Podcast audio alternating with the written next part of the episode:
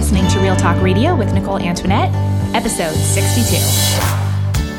Welcome to Real Talk Radio with Nicole Antoinette. That's me, the podcast that's filled with refreshingly honest conversations about the wonderful mess of being human.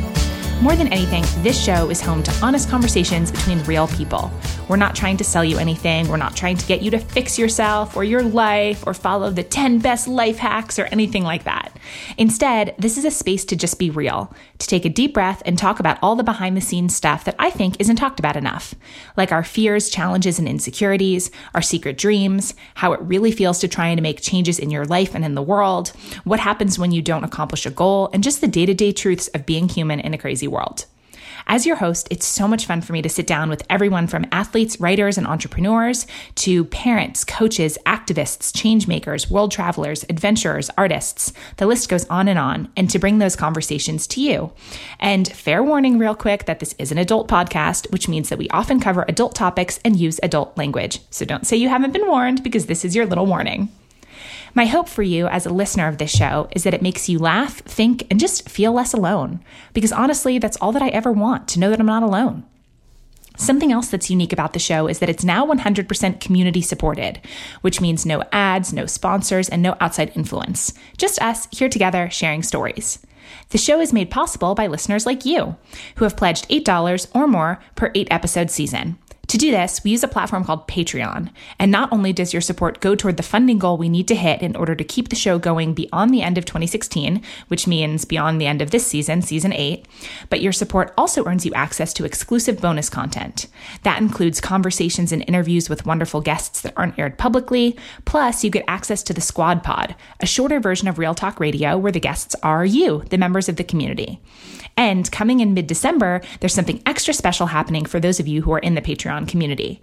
A handful of your favorite past guests will come back to share a real talk end of year recap, including details about their 2016 successes, failures, and lessons learned, as well as dreams and goals for 2017. And all of that will only be available to our Patreon support squad. So to get access to that, plus over 20 hours of other bonus content, just go to patreon.com slash Nicole Antoinette. That's patreon.com slash Nicole Antoinette. And at the end of this episode, you'll actually get to meet one of our community members who joins me for a quick and hilarious game of Would You Rather and shares how great it is to be part of our Patreon community. So if you believe in this real talk revolution, like I do, and if you're in the position to be able to support the show, I can't tell you how much that means to me. Right now, the show is scheduled and funded through the end of 2016. And if we meet our funding goal by the end of the year, then it will be able to continue into 2017 too. And you can totally help make that happen. So thanks so much for your support, and now let's dive right into today's episode. Today, you'll get to meet Drea Isasi. Drea is one of my oldest and closest friends, a longtime Los Angeles resident and tried and true Californian who recently relocated to the Pacific Northwest, and I'm super excited to have her closer by. She's a professional project manager at Cinco Design, a creative design and branding agency in Southeast Portland, Oregon, and she's also an amateur runner, chef, and outdoors person. From 2001 to 2012, Drea maintained a wonderful personal blog where she wrote about life as a puzzled 20 something and recapped many seasons of ABC's The Bachelor in a hilarious series called I Watch The Bachelor So You Don't Have to. Drea and I actually first met through our blogs, and I miss hers all the time. In this episode, which is the kind of honest, rambling, fun conversation that can only happen between two dear friends, we cover everything from dating, relationships, and sharing your life online to personal growth, friendship, respecting yourself, and so much more.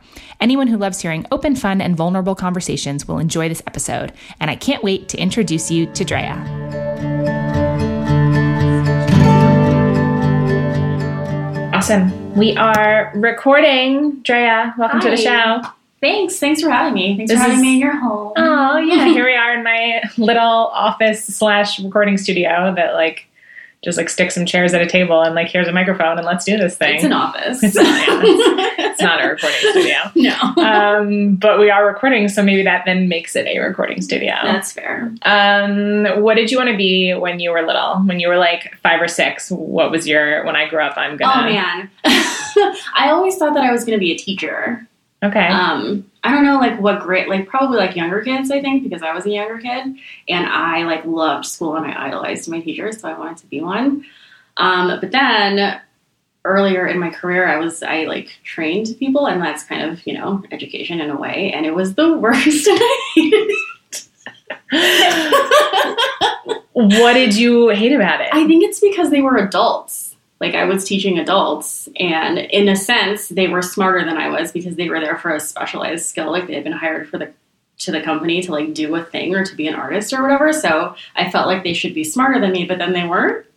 Like nobody liked procedure, but I loved procedure, which is why I liked school. So it didn't work out. Didn't work out. So you're not molding the minds of young children. No.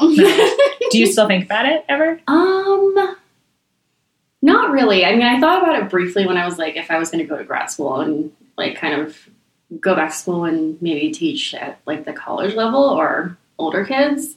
Um, but I don't think that that's for me. I don't think that that's a career path that I really want to take. Okay, I have a lot of so respect for teachers, though. yeah, Mhm. I mean, seems like a real hard job. I know. Yeah. um, if you had to, so like you don't have an option, right? Like your current life trajectory, let's say, is completed, and you have to go back to being, I don't know, 16 years old. This sounds terrible. What I'm setting up already. Um, you have to go back to being 16 and like make life choices again. And would you go down the same path? Like, so like, wait, it's okay. Actually, this is interesting. let's say, let's say you go back and like you're about to be transported back to being 16 and like once you make the transition you won't like remember like this whole life that you have but you like know it enough to kind of set yourself on a path Oh, that's a different question. Okay. Okay. Because if I was 16 and I remember what I vividly remember what high school was like for me. I went to like a college prep high school, and so we were kind of like on the train, you know, like you're going to graduate high school with a really high GPA, and you're going to go to a four year college, and then you're going to graduate from there and maybe go to grad school or, or like at least get a really good job. Um, and I just never thought to question that. Like that was like the thing that you were supposed to do. Now looking back on it, like I should have ideally like gone to a community college and figured that out and decided what I wanted to be and then saved a bunch of money. oh my god so much money so much money and then like made more deliberate decisions instead of just doing what everyone was telling me to do. But if I go back to being 16 and I don't know any of that, like I would do the same thing. Right, right, right, right, right, yeah i mean i i feel like one of the questions that people like to ask a lot is like whether you have any regrets or like what you would tell your younger self or whatever and i always kind of roll my eyes at that. But if you get like very realistic about it it's not that i regret things because i was very much like you. Like there were no other options. Mhm. neither of my parents graduated from college and i am their only child. Not my dad's only child but their only child. So i feel like there was a lot of i don't even think i knew it consciously at the time but like wish fulfillment going on where like all of their like thoughts about education and regrets of their own education was like put on me. Like you have to do well in school. You have to graduate. You're going to go to college. You're going to be the one that graduates college you know all this stuff. And so i never thought that there were other paths that you could take time off or that like it would have been given how i was raised like an embarrassment to go to community college. Oh yeah, me too. In the community where I grew up, it would have been an embarrassment. Like that's just not what you did. yeah no the people that went to the like local and it was a good the It local community college was great yeah, Yeah. you and i are from a similar area and they were seen as like burnouts Yeah. basically when actually i'm like man they saved so much money hmm and, like, By the time they went to college, they like knew how to college, which would have been great. which would have been great yeah um, i feel like going back i wouldn't have gone to a four-year school or like I wouldn't have done Yeah, i feel like i would have taken some serious time off and done the like traveling and the i don't know just like life experience or maybe like go straight to culinary school or like things that were seen as like quote trade schools or you know whatever. Yeah, i feel like that's so smart. To I like so actually learn how to do something. I think that that's so smart, but I've read and I believe this to be true that there's like kind of a change in the trajectory happening happening now. Like higher education used to mean a lot more than it does at this point, and now people are going to trade schools. But the trade school is for things like coding, like stuff where you can get out of there and get a really great job, you know, Yeah. in the Bay Area and make a ton of money.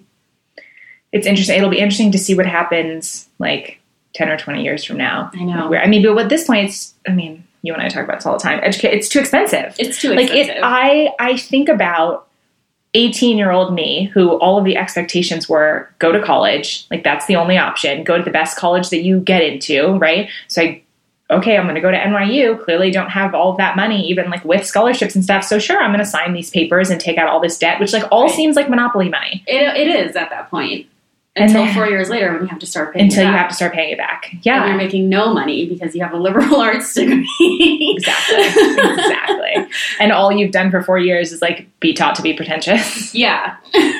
Wait, you went to UCLA, right? I went to UCLA. yeah, so you and I both have Yeah. pretentious degrees. Yeah, super pretentious. Um, and not, I mean, not useless. Like I, I think that I learned things, and I was, I think the thing that I learned the most out of college was to value learning, um, which wasn't the case in all of the classes. But when I started taking classes about things that I wanted to learn about, then I, you know, became interested in teaching myself more about those things. So that's definitely valuable. But again, I could have gone to community college for two years and and then done the same thing. The path not taken, Right. right? And But looking back on it, like even if knowing what I know now, telling my younger self that that's an option that you could do, I probably wouldn't have done it anyway. Just for like because again, my parents wanted us to go to four year schools and be successful, quote unquote, um, and I wouldn't have wanted to disappoint them. Yeah, I also think for me, ego was a really big part of it. Like it Mhm. meant something to me that I had gotten into a good school. Mm-hmm. Like, oh, look, I'm doing this because that was like what the pinnacle of success was in my peer group, right? Yeah. And like family at the time. And that's, you don't think about, I don't know. I mean, obviously this has come up a lot for me having just gone back to school. Yeah. Right. And that it's, it's so, it's such a different experience this time around. Like that I didn't really, I didn't take advantage of just all of the things that NYU had and like how amazing the faculty was. Like there was just so much more learning I could have done that I did not do. I literally never went to office hours. Not Literally not once. I think I think the only time that I went was a class that I had missed more than the amount of classes you were allowed to miss on the syllabus, and I was like, oh shit, like better make up for this, like go to office hours, and like pretend that I care about this thing. right. Yeah, didn't go. They're just like go. sitting in their office, and they're like brilliant and can For answer you. all. Yeah, for you to answer all your things. Yeah. What a waste. What a waste. dumb. Mistakes. Uh, anyway. yeah. So tell me, what do I want to know? What feels really important to you right now? Like, what is top of mind for you? Um, that's a good question. I think that, I mean, I'm such a creature of habit. Um, I feel like most content and happiest when I like kind of have a routine going on. Spontaneity is great, and I'm into that also. But like on a day to day basis, I kind of want each day to start the same and follow kind of the same path and end the same, um, with some exceptions for you know funsies. Um, but because I just moved, like that's a whole like it's a whole new ballgame now. So I mean, kind of trying to get myself into a place where like I wake up at the same time every morning and then I do the same thing and then I go to work and then work is insane for a certain amount of hours. and then at the end of the day, like I get to do again whatever it is that I want to do. And it's a lot of freedom, but it's also a lot of decision making. Um, so I feel like if when I get into a routine, then I don't have to make all the choices anymore. I'm just like doing the thing. And that's kind of my goal at this point between now and the end of the year is to figure that out. So tell me the story of how you decided to move and why. Uh, okay, this is embarrassing. I mean, I'm into it. Let's do it. um, okay, so a little bit of background. I um, I just moved from LA to Portland, Oregon. Yay, Oregon. Yay, Oregon! And I lived in LA essentially from around three years old until I was 33. So that's 30 years of your life, right? So I grew up there and had my parents still live there, and all of my you know friends from high school and stuff who I am still in touch with. Most of them still live there. Um, but I had basically lived there my whole life, like with like very short periods of time where I was like lucky enough to be able to work from two places and like kind of split my time between LA and San Francisco. But for the most part, I was like a resident of Los Angeles. So um, at the beginning of this year in January, I was kind of like uh, like going through. I would go through love hate phases with LA. Like I really love it sometimes, and then really hate it a lot other times. And in January, I kind of hated it, and I was tired of my job. Like my company was going through a reorg that had kind of dragged on for too long, and I ended up in a place that I wasn't super happy in. Um, and then this is where it gets embarrassing. Everything up until this has been fine. I was gonna say that's all some real normal. It's real normal. now it's getting embarrassing. So in January, a new dating app came out. Oh my god! Wait, how? I don't even think I know this story. I don't. I, I feel like I've told it a few times, but like maybe not to you because it's dumb. okay, so which new dating app so came out? it's Bumble, which is basically Tinder but the same but different. So in the sense that like on Tinder you match it's like a left swipe right swipe dating app. And if you match anybody can message anybody but on Bumble if you match only the girl can send a message. So for guys at least it's the same amount of effort or less. Um, so every guy who's on Tinder is on Bumble basically. Like this is just kind of my something that I've noticed. Um, so Bumble came out in January, and um, everybody had it. And I op- I would open the app, and it was the beginning of the year, and kind of just go like go through it. And within the span of like three to four days in two different cities, like it was I had rematched with like at least six people who I had already gone out with. And I was like, oh, I'm done here. wait, I wait, know wait, everyone wait. in So Los Angeles. in this new app that you were matched with people that you had already dated Yeah. in Los Angeles. yes. How does that? There's so many people in LA. I don't. You, You were like, I have to move. Right. I was like, oh, I'm done. I have completed this check. None of these dates worked out. I must move to a new city Yeah. and explore Bumble. In right. the I was, essentially, I was like, oh, I know everyone here, and and then I realized that that was why I've been having. I had been like kind of unhappy in my social life, which was not that my social life was bad, but because I was so busy all the time because I knew so many people and there was always something to do and somewhere to be. And I'm an introvert and I don't like to go out every single night. So Which I- is hilarious given that I feel like every time that I talked to you in the last couple years, it was always like, I need to rein in how many plans I have. Like, this is going to be the month that I don't have that many plans. And then you would have plans every single I know, day. it would just keep happening. Also because I'm such a people pleaser and I like do I like people, but I also need to limit it.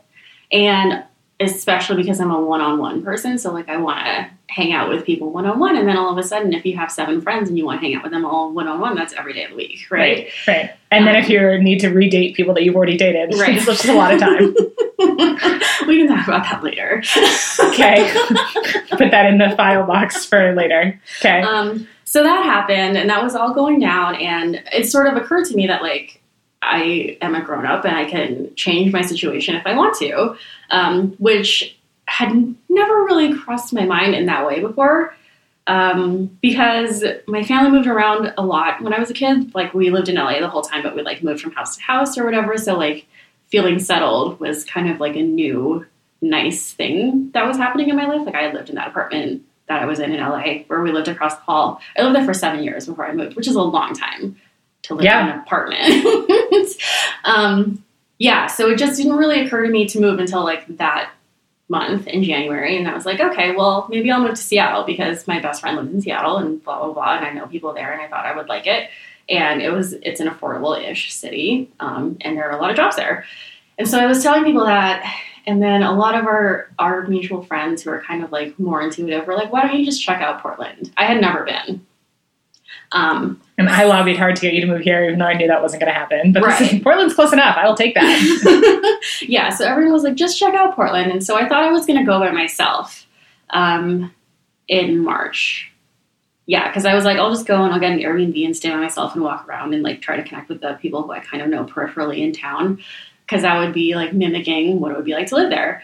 Um, but what ended up happening was um, a friend of mine who had lived in Portland was like, Well, I'll go with you and kind of show you around. And so she came. And then another friend of mine um, offered this is actually really sweet and weird, but he had like a hundred dollar Alaska credit and and he Alaska Airlines credit, and he was like, "Why don't you just take my credit and fly yourself to Portland?" And I was like, "That's really sweet, but no, like, why don't you take your credit and you can come too?"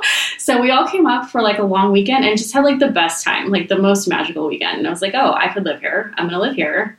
Um, and then at the same time, um, the company that I was working for, like financially, wasn't doing super great in in the portfolio that I was on at that point, and I was like brand new to it because of the reorg, and I was like, this probably isn't going to go well. This is the time of year that they do layoffs. Like people are going to get laid off, and I was last in, first out, so it like it could be me. And I was really stressed out about it. And then we came on this trip to Portland, and they were like, if you got laid off, that would be a great thing actually, because then you could move here. I mean, I remember when, so you, when you guys came to Bend after Mhm. Portland and we went on that hike and you were like hoping to get laid off. Yeah, but. I, I was like, great, I'm gonna get laid off. It's gonna be fantastic. Yeah. and then like a week later, you got laid off. Yeah, and then like less than a month later, that happened, and it was actually one of the best things ever because I was essentially paid to leave a job that I was ready to leave, and had all the money that I needed to move. Um, but again, like getting laid off sucks, especially if you're like a person who derives a lot of their worth from their productivity. Like if you are used to going to eight to five job every day and then all of a sudden that's taken away, like what are you gonna do? Like it's so confusing. Was that something that you found hard? Oh yeah. It was really, really, really confusing because I've always known that like I like structure and I like the routine and I like to, you know, have a place to go every day. Um, even if like when I get there it's different. But like all of a sudden the whole day was like wide open. I couldn't like I couldn't figure out like when I wanted to work out. Like all of a sudden I didn't have to sit in traffic to get to the Pilates class that I liked anymore. I could go during the day and I was like, oh well now I'm working out during the day and this feels weird and my body's weird and now I'm hungry at weird times. and then I like can feed myself whatever because like I can make food during the day. And I have time to actually cook. yeah, it was really weird. It was a lot, like a lot of change at once. Um, but it ultimately, and at the time, I knew it was uh ultimately going to be a good thing. So it ended up being great. I got a job um, in Portland, and you know, got the job offer, and like within a month was like there in town in the apartment where I live now. And now you live in And now I live in Oregon. Yeah, something that's interesting what you just said about the going from like having a purpose, having a place to go every day to not. It's the kind of thing that we think of as like a fantasy situation. Oh my God, you know, like I get paid to leave this job and then I just have downtime, right? The kind of thing we always complain that we're so busy and we don't have enough time. But then mm-hmm. once it changes, I know this is a different, a little bit of a different analogy, but that's similar to how I felt when I got back from my hike. Like I had just had this like very intense sense of purpose. I mean, it was only for 26 days, but it was like so intense. And then I got home and obviously was like physically wrecked and needed to rest, but I felt like I just like couldn't. Aren't I supposed to be doing something? Like I have Well, to yeah. be like it was like productivity anxiety. I mean, that's especially super intense because when you're on that hike, you wake up in the morning and your one job is to walk.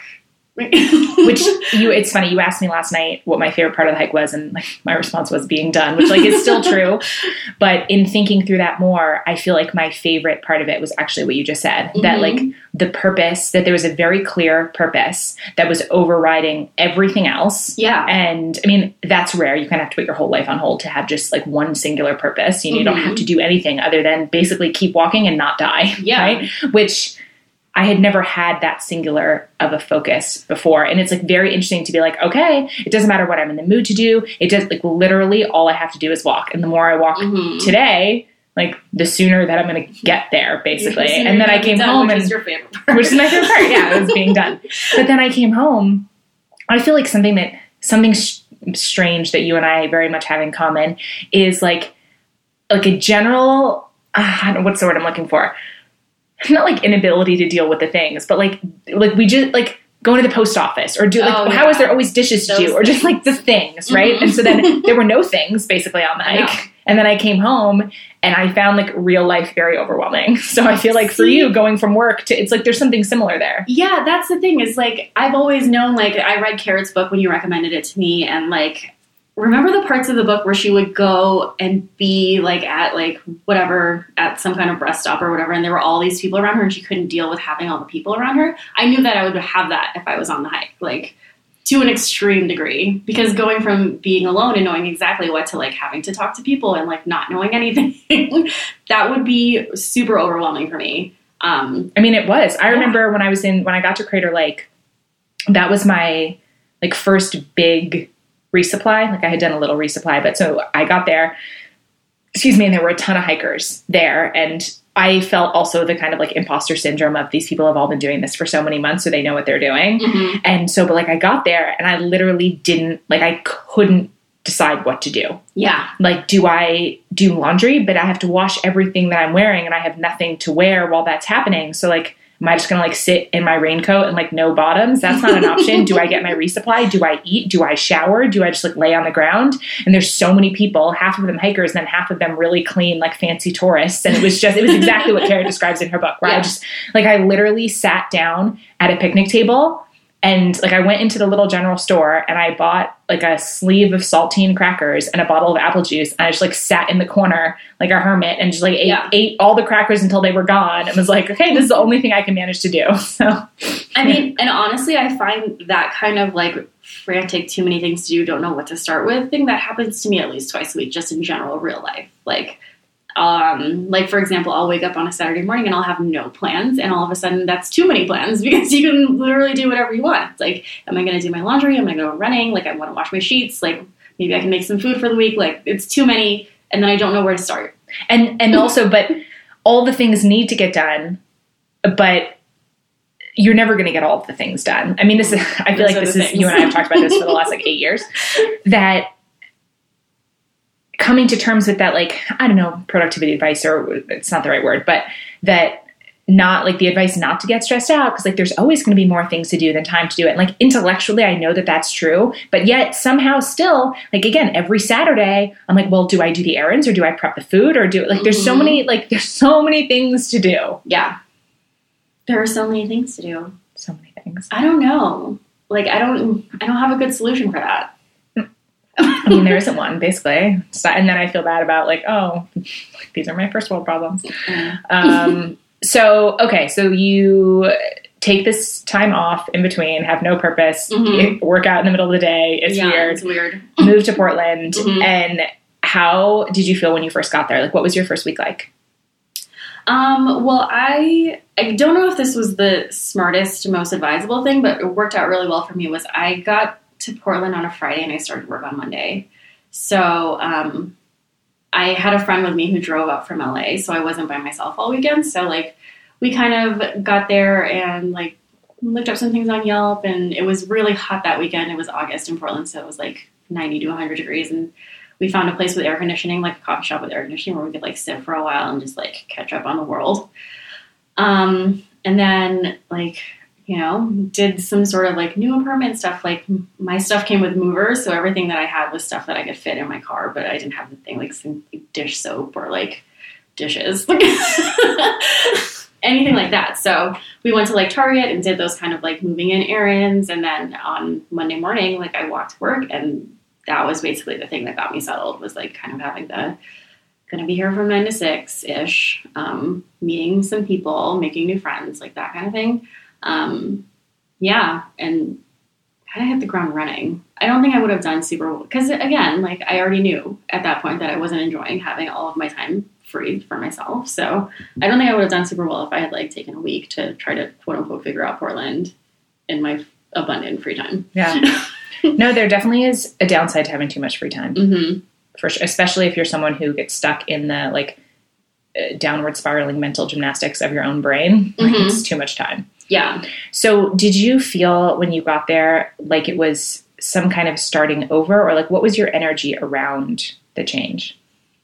Um, I was exciting. It was definitely exciting. Um, I moved to Portland knowing like four ish people from the internet who some of whom I had met in person and some of whom I hadn't, but who I you know, had communication with online and didn't feel like they were strangers. And um, the best thing about that is that you don't feel like you're like everyone knows that you're new and that you don't know anybody. So like there's no judgment for you being like, hey, like I don't know what I'm doing right now.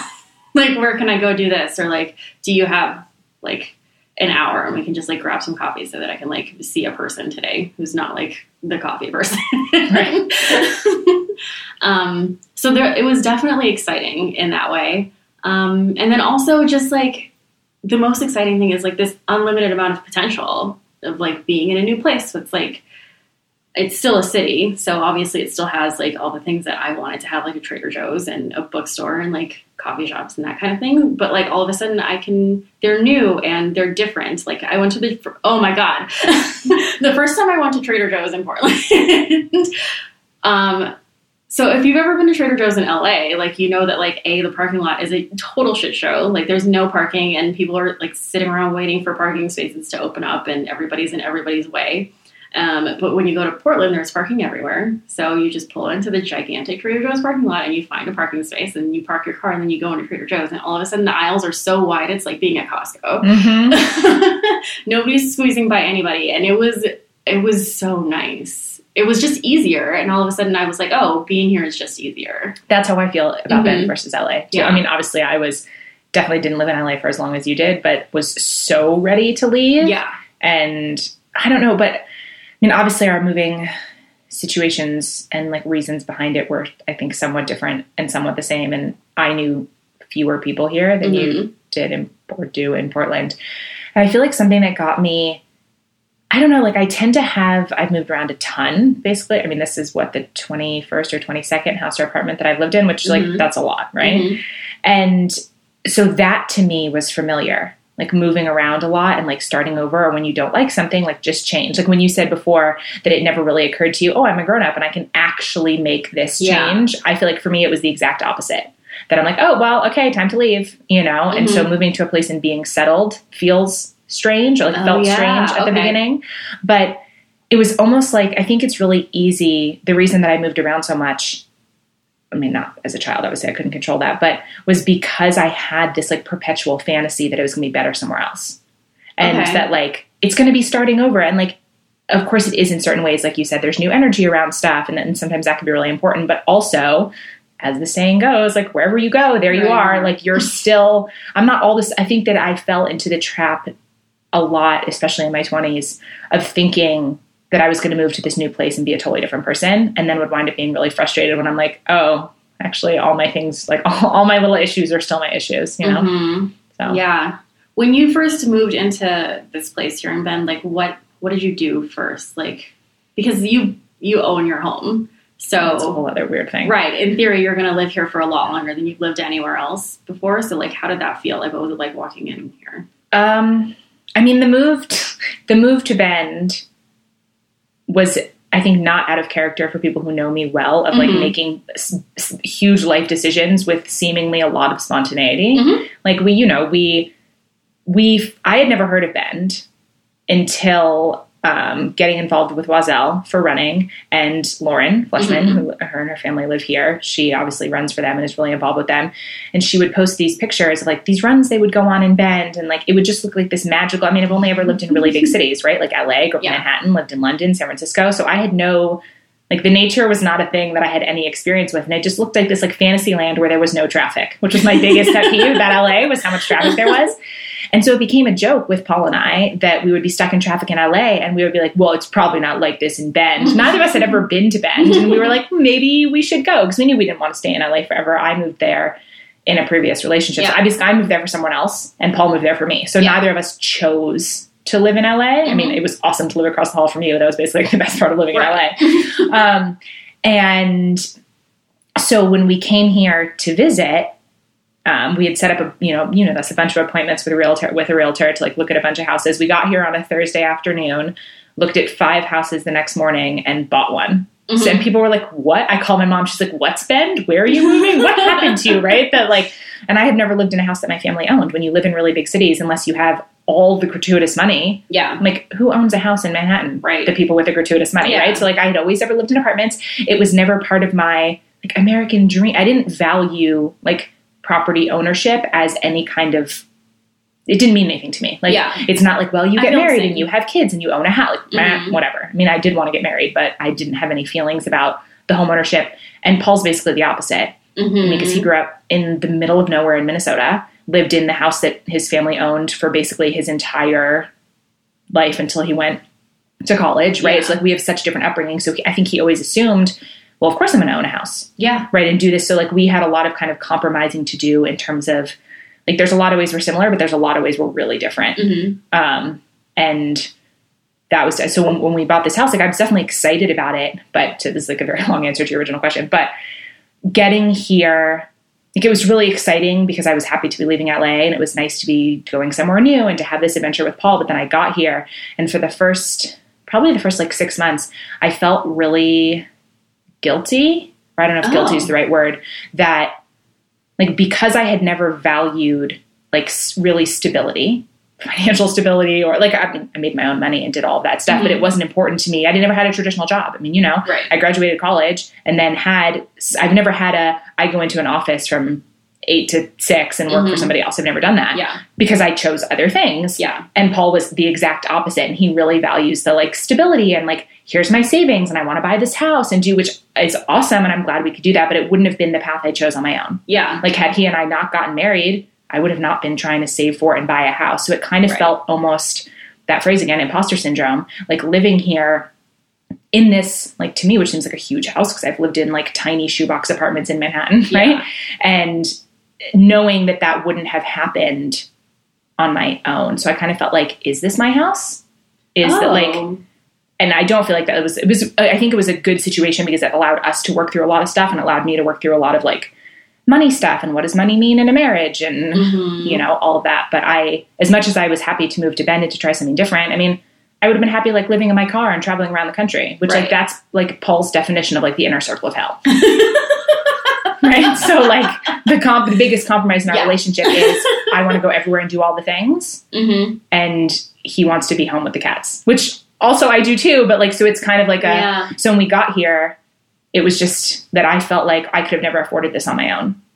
But then Right, but then also, you wouldn't- you I wouldn't have chosen. to. Well, Yeah. that's what happened. We essentially, I had a lot of conversations like with my mom and with him. That was kind of like, okay, well, these were his choices, so it makes sense that he supplied more of the financing for his choices, Mhm. and the compromise is that like I am doing this choice with him, and of course, it benefits me too. But so that's how I felt when I first got here. Well, the thing about partnerships is that like they're not always equal, but they are generally, hopefully, fair. Well, but I mean, yeah, th- that things don't have to be equal in order to be fair. Yeah. and that like within a rela- I mean any kind of relationship, it doesn't have to be a romantic exactly. relationship. That like the only two people that have to understand and be happy with like the workings of the relationship are the people that are in the relationship. Mm-hmm. But I think we do. I mean, you and I were watching an episode of Friends last night and talking about like. I don't know. It was a very like gendered, like women do this, men Yeah. do that from like whatever the mid 90s Yeah. or early 90s. And like how much of that stuff has stuck with us. Like I definitely had that whole, ooh, like my husband is paying for more things than me. Mhm. What does that mean about me as a woman or as a, you know, and you go down that rabbit hole. So I don't know. Yeah. Crazy, crazy, crazy stuff. Yeah. I mean, I certainly like I have basically, with the exception of before I moved here, like I've worked. You know, I've always had a job since I was like 17 years old, at least one job. Um, and like, not to say that I wasn't like trying to save money because like I was, but at the same time, like I didn't know what for. Like, like again, same as you, like buying a home is not super important to me. Like it's not a thing that I value. Like they're just places to live. And I guess at some point, like if you're going to live there long enough, it makes more sense to buy one than to rent one. That's what they say. Right. They, whoever they are. Right. Yeah. Depending on what city you're in, I guess the math, the, some math people were like, do it this way. Um, but like that was never a goal of mine, and I always just assumed that like at some point I would like partner up with somebody, and then our finances would be together, and I wanted to be able to contribute to that, which is why I was saving. But like again, I don't know what I was contributing for because it's not like I was like, oh, we're gonna, I'm gonna meet someone, we're gonna buy a house someday. Um, and then like here I am now, and like I've again been working almost nonstop since I was 17, and I'm 33 now. So that's like a lot of working and a lot of money that I've earned and a lot of money that I've blown, And a lot of money that we had to pay for our student loans. yeah, I would um, have so much more money if I did not have had student loans. I Anyway, know. continue. Um, but like I'm I'm single and like I don't have a partner and it's all my money and I get to do whatever I want with it. But like at the same time, like there's still a part of me that's just like, oh, like doing this on your own is hard. Like it that's that's just fact. Like I, I, if I was like sharing my apartment with someone, like a it would be like a lot less space, but it would also be half of the rent Mhm. which is an insane amount of savings every month. Um, and then also maybe that person would like I don't know go to the post office or me sometimes.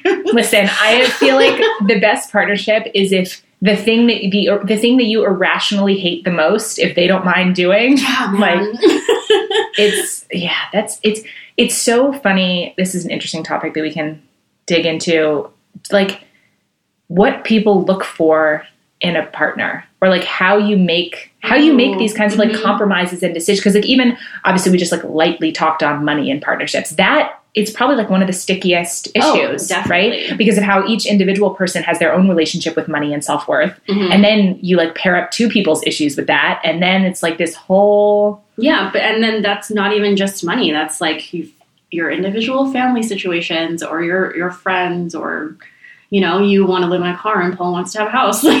right i mean and here's the thing things. i probably don't actually want to live in a car like that because i'm like you i also like routine so i think Mhm. some of this is just fantasy i mean in that regard we're a really good partnership because he brings me not down in like a he brings me to like a more stable place and i Mhm. feel like i bring him to a little bit more of like an adventurous place Yeah. but i mean that's partnership but yeah yeah compromises and Mhm.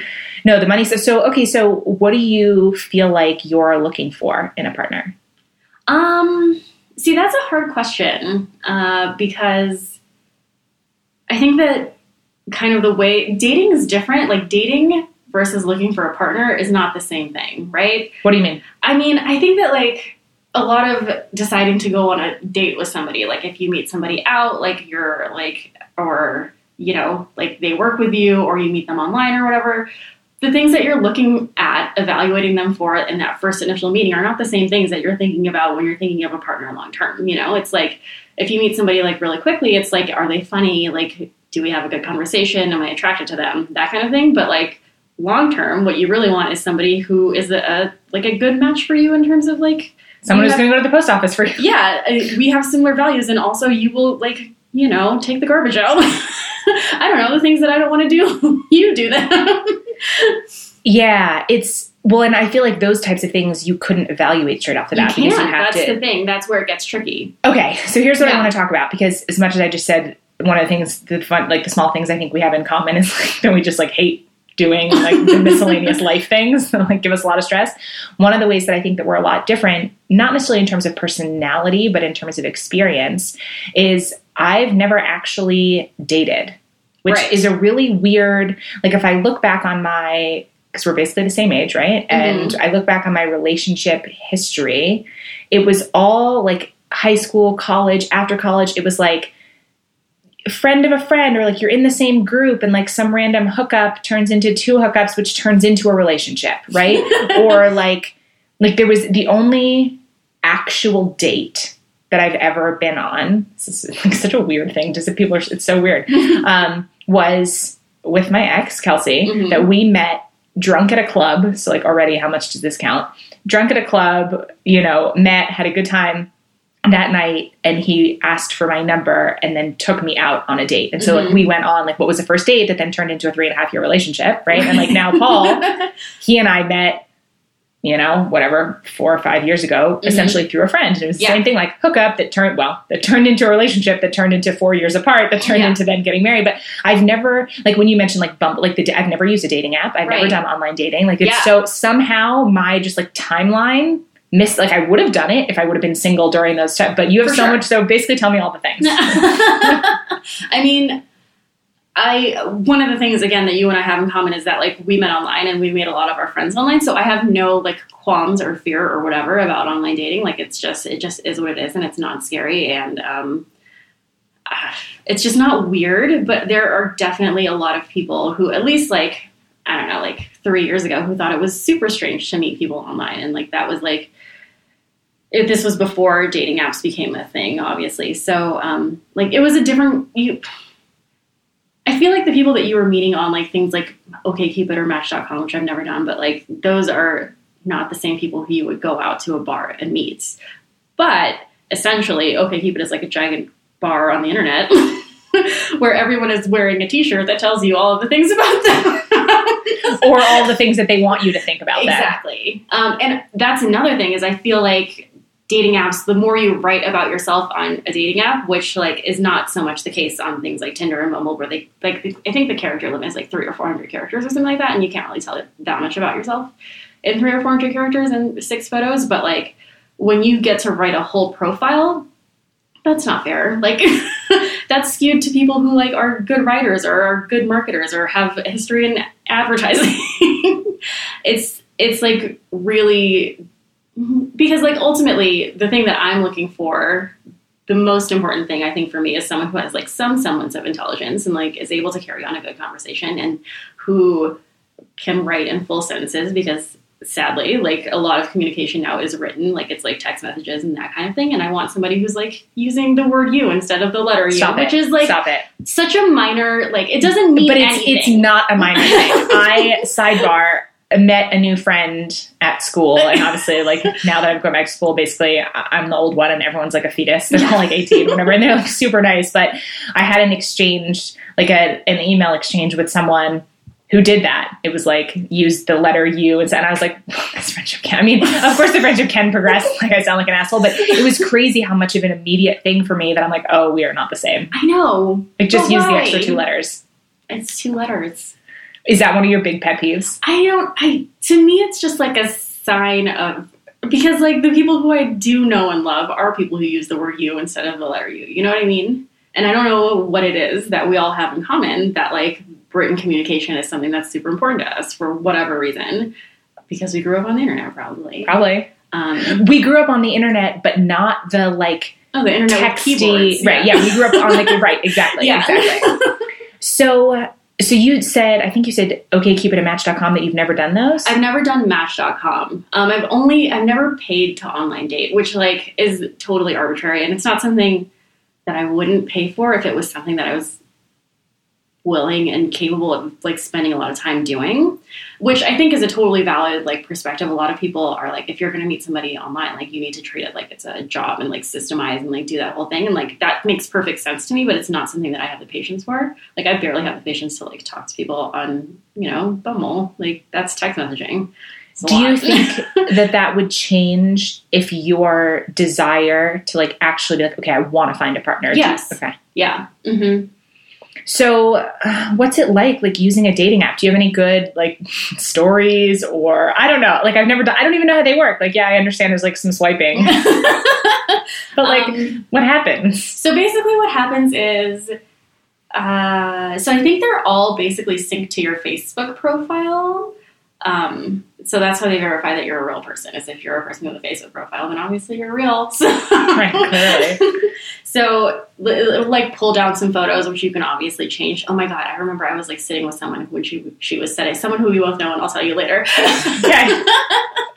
when she was like setting up her, um, I think it was her Bumble profile, and like it automatically selected her like top her first five um, Facebook photos, and she was like, "These aren't the ones that I want to date with." That's so funny. Yeah. Yeah, I remember us having the conversation of, well, if you're a dude, like you have to have like the picture where like you're holding a dog, puppy. or like you and a puppy, or you without your shirt, or but, like, do you think there is a formula? I do. Okay, I so do what's your? How a did you formula. decide what's on your current, like whatever app you're using? Well, I think that, like, in all fairness, everyone needs to see your face. So there are a lot of photo, like, I don't have a lot of photos of myself. Um, so a lot of them are from like outdoor adventures where I'm wearing a hat and sunglasses and you can't see anything that's happening here. And I don't think that that's fair. So, like, something where you can see your face is significantly important. Okay, so rules of how to set up a dating Yeah. profile. rules by Drea. One, you have to be able to see your face. Yeah, in at least one to two photos, you have to be able to see your face. And if you're choosing group photos, you have to be distinctive enough in the group photo that like I can match it to your face. So like there's a picture of your face, and the next one will be a group, and I can pick you out of the group, essentially. Um, because I, I've seen profiles where like you're going through and it's like group photo after group photo after group photo, and I can't tell which like from photo to photo, I can't tell which person it is anymore. um, and then something where you can see like I don't know at least like two thirds of your body. I think is important. Um, just just in all fairness, you know, because that's like if you were meeting somebody out in the world, that's what you would see as well, like just to get a clear picture of what they look like. And then if you have photos of things that like kind of indicate what's important to you. So if it's like you and you're like if you have kids, like with your kids, or like your nieces or nephews, or your dogs if they're important, or like if you're into a sport, you either playing the sport or at watching the sport, something like that, like something that would indicate your hobby. And then the other really important thing I think for men and women, regardless of what you're doing, is to like have actual words in your profile, and you would be shocked at how often this doesn't happen. what do you mean? The- the- the- they're just blank. Like there's no words. There's just pictures and no words. There's just pictures and your name and age, and there's no words. There's no anything, which doesn't give me anything to react to, which makes it really awkward when if, if I'm trying to message you, I can't just because be then like, the "Oh, like, only message. Like, exactly. then the only thing you could be like, oh, like like maybe you're attractive enough to sleep with. right, which like is implied, and I just don't feel like that needs to be said. right you have to give me something else to work on Yeah. Of. hmm So how do you decide which? How do you personally decide like which words to like? What do you include? Because I imagine. Okay, another sidebar. Mhm. I remember when I I got Facebook. It's funny. I have since deactivated Facebook, but I got Facebook my freshman year in college because NYU was one of the first non Ivy schools to get it, right? So I had Facebook when it was basically just you get one picture and Yes. everyone did their list of like, these are things I like, these are things I dislike, you know, Right. whatever. And I read a study, I think it was eight months after that, that said, I don't know how they track their whatever data, but they do that like far and away like the most frequently visited page is like someone's own profile like that we're so concerned with like how we're mm-hmm. appearing to somebody Wow, else What a cool study. right? And I, I should probably try to find this. This was That's so really long. This was what like 2004, and that it was just like more than looking at their friends or interacting with like Yes. their friends. That was when you could like so write on someone's wall or whatever. That like you're constantly, and I feel like that's the same with like Instagram bios or any of those That's things. completely true. Or like Googling yourself. Do you remember like Aziz Ansari told that joke about how like he was like playing with his phone on the car and that's how he died was Googling himself? yeah, yeah, yeah.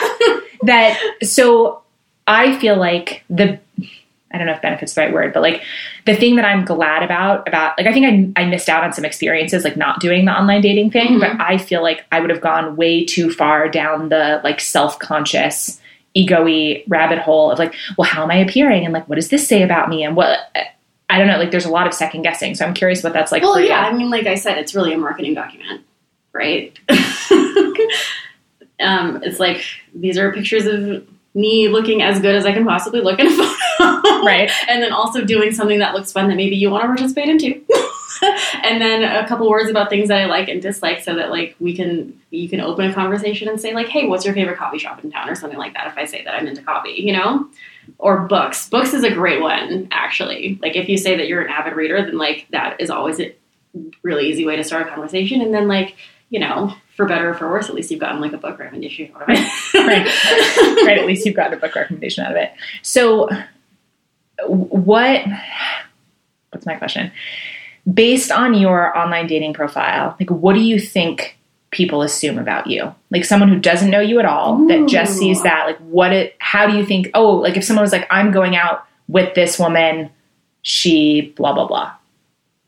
That's such a good question. Um, based solely on my online dating profile. Or rather, uh, like another arm of that question. What do you want them? Like, what are you? What would you want them to say? Like, what's your kind of angle? Well, my angle is obviously my goal. like the angle is to attract the person who I would be attracted to. Yeah. Right. And like hopefully there's some kind of alignment there between the person who I am and the person who I'm attracted to. So like what I'm looking for is someone who's like like I said, smart and has a is funny and has a good sense of humor and like wants to do like outdoorsy fun things with me. So like and that's what I'm trying to like put forth in my online dating profile is that like I you know, I read a lot and I hike a lot and sometimes I'm I can be funny from time to time and then like I think that the easiest thing for me at least because I'm new in town is that I can be like oh I'm new to Portland and I'm trying to figure things out or trying to like figure out where the best this that or the other thing is then it gives someone a thing to a place to step in and be like i can show you Exactly. this thing yeah mm-hmm. i feel like so again uh, the time i think the timeline is interesting like i feel like my experience let's say if i like had to be online dating right now Mm-hmm. would be from a much better emotional place than like if i was doing this when i was like 22 or 23 because i feel like so much of it then would be that ego-y like I want to come off the best as possible, so everyone wants to date me. Or, Like I'm trying to put myself back in my like mind spit. Whereas like the actual truth is, just because someone wants to date you doesn't mean you want to date them. So like Right. your approach of like being honest with yourself about who am I actually trying to attract, Mhm. and putting out the things that are going to be like that are going to correspond with that, as opposed Right. to just trying to seem just to seem like broadly attractive right. right Because that's I mean, how much time? It's a waste of time. Then you got to date all the wrong people. that sounds terrible Yeah. yeah no i think you're right like i think that there are definitely um i mean if you wanted to like have a tinder account just for validation like totally easy to do. Like you could absolutely do that. But if you're looking to actually meet people who like might be interesting to you then i feel like you probably put a little bit of a different kind of effort into it. Have you ever met someone through any of these apps that turned into a relationship? um it depends. Define relationship Well, I mean, it's your it's your this is your question, so that you think of as that it turned into something. Uh, yeah, yeah. I would definitely say that, like, in some some semblance of a relationship, for sure, has come out of the apps. Do you have any situations where, like, if I had to write my like top two horror stories of online dating, Oh, what's your oh my god, this one time this crazy thing happened? well, so there was this one time. Um, I met a guy on OkCupid, and we were like supposed to like have drinks or coffee or something like that. Um, I can't remember what it was. Oh, so okay, background. I hate talking on the phone. You, she, she does, in fact. I really, on the phone. I feel awkward about it and I don't enjoy doing it. So I think we've talked on the phone twice.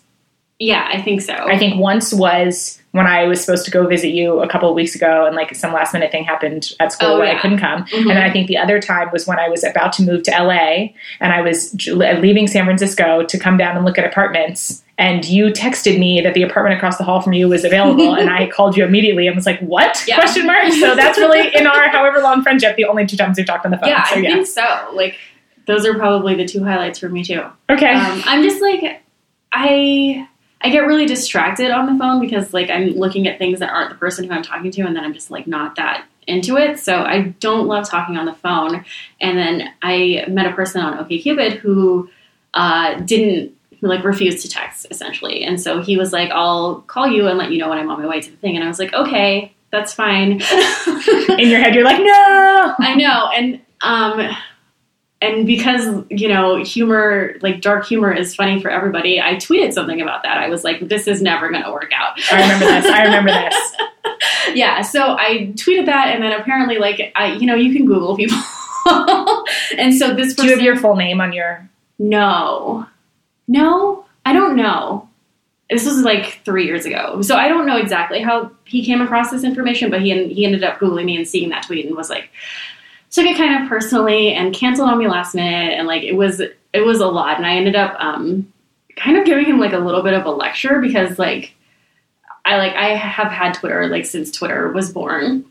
And I've been on the internet forever, and I know for a fact that like who people are on the internet is not the same as who they are in person, and like that's just it's not a fair way to judge somebody. And I wasn't like it's not that I was like sad to not be going on a first date with a stranger. It's just that I was like offended that you know two hours before we were supposed to be somewhere, like this guy flaked out on me. So I called him out on that, and like he ended up like profusely apologizing and like trying to get me to like have coffee with him again, like blah blah blah. And so like I did.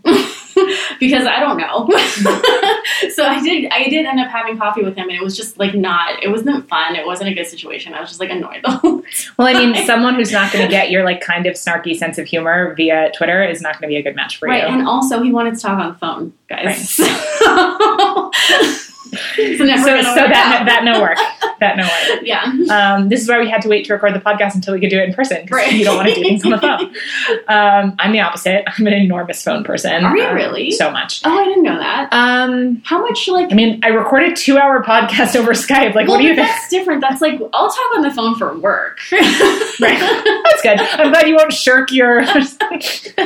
And I like will Skype with some of my long distance friends sometimes on occasion. I way prefer the phone to Skype really for catching up. I'll Why do. that? Um, because I don't, I only enjoy talking on the phone if I'm in motion. So if I'm in the car or if I'm on a walk or like I like it as an addendum to like, it's funny. So my Jamie, who's been on the show, our Mhm. mutual friend, um, she's probably the person I talk to on the phone the most because she Yeah. also is a phone person. Yeah. And it's always like, okay, I'm going on my walk at 10 a.m. Like, are you free then? So, and like for both of us, that like that's, I don't want to just sit on the couch and talk on the phone Oh, Okay. um because then like you i think i get distracted or i get antsy or Yeah. and so skype you have like really the only person that i ever skype with is liz who also has been on the show Mhm. because she lives in germany right so like that's and like that's and that's super fun and that's basically like my one exception and like i'm excited to use skype for her but Well, than I like I've definitely FaceTime with Jamie before and like with some of my other friends in LA since moving here. And the time now that I'm thinking about it that I prefer to do it is when I'm cooking dinner. Yeah. And I'll just like put the computer like on the counter somewhere and where they can see that I'm chopping vegetables. And like Jamie was also cooking dinner at the same time.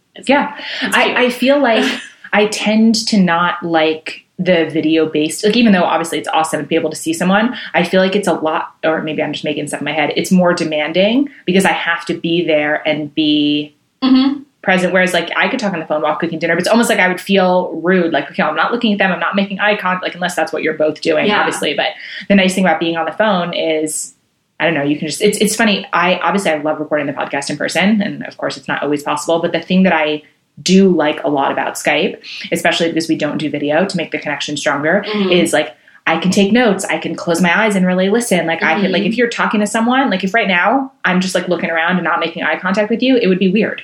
Yeah. Like you would be like, why aren't you looking at me? But if we're on Skype, that kind of is removed and then people can like Yeah. do their socially awkward whatever they want to do, like be in their pajamas and like not I kick. wonder what people do when they're recording the podcast. Like, what I are they should- doing over there? I, sh- I should ask, right? So like Yeah, behind the what are behind the scenes, wearing? yeah. What are you wearing? Like, tell me all your weird habits. That's like for me. So when we came in here to record, I closed the blinds. Like I'm too distractible.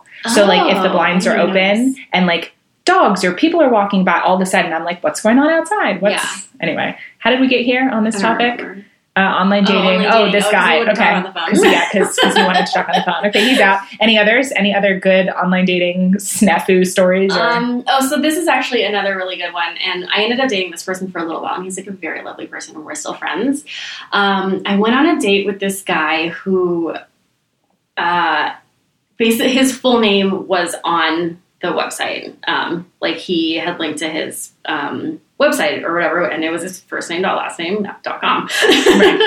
um, um, and so I had his full name, and I ended up giving him my email address so we could like communicate off of OkCupid, which is where we met. So he had my full name as well, and like my full name is like very distinctive. And you, if you Google me, there are two of me out there.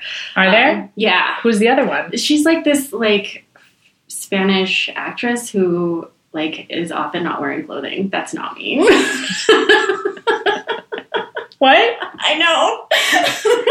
and I get her emails sometimes too, and they're always in Spanish, and I, I don't understand them. Oh well, that's fabulous. yeah. Okay, so he Googled it, realized. Yeah, so he Googled me and ended up reading a lot of like this was three years ago, so like a lot of like bachelor recaps and things that I have written and those sorts of things. And so we went on our first date and we went to the corner door, um, which is a place that I could. This was like the first and only date that I had ever gone on there because after that I made friends with everybody at that bar. like I couldn't bring dates anymore.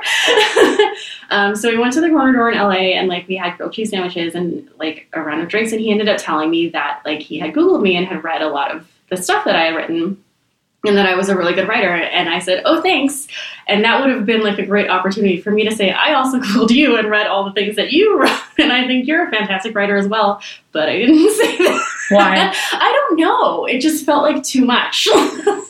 Okay. I don't know. It was, it like, that was dumb. Like, I could have said that and I probably should have because, like, that's what happened. And, like, it wasn't weird for him to tell me that. But for some reason, it felt really weird to say that. Um, everybody Googles everybody before they go out. If you meet online, like, everybody Googles everybody before they go out. Like, I've seen just last week, I saw a guy, like, view my LinkedIn. And I was like, that's not how you're going to find out. who I am. Yeah, I've literally never been in that situation. yeah. Like I've never had. Yeah, so like it's not weird. Everybody does it, but it's weird to talk about. And I I mean I was certainly flattered and it was like a nice compliment, but like I wasn't about to repay it even though it was true.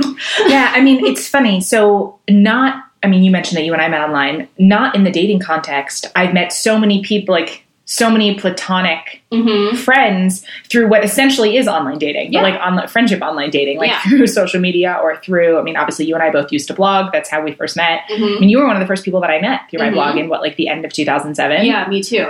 And at this point, I mean, I have a couple of good friends that I met not through the internet, but basically not. Basically, everyone who's really important to me, we somehow met online. And but it wasn't the kind of thing where you had to Google them because we met through the same medium. Either Yeah. like we were reading each other's blogs. So obviously, so what am I going to Google? Like I already know what you're up to, right? Right. Like doing that um, thing. I mean, I guess I have hooked up with or dated in the past, like people who I wouldn't have known without my blog. So I guess in theory, it's like some weird. It's not actual internet Mm. dating. Meaning we met on a thing like OK OkCupid where we have profiles, Yeah. but like someone emailed me based on But it is different though because again, like the thing with online dating is that like it's expressly for the purpose of exactly. like yeah.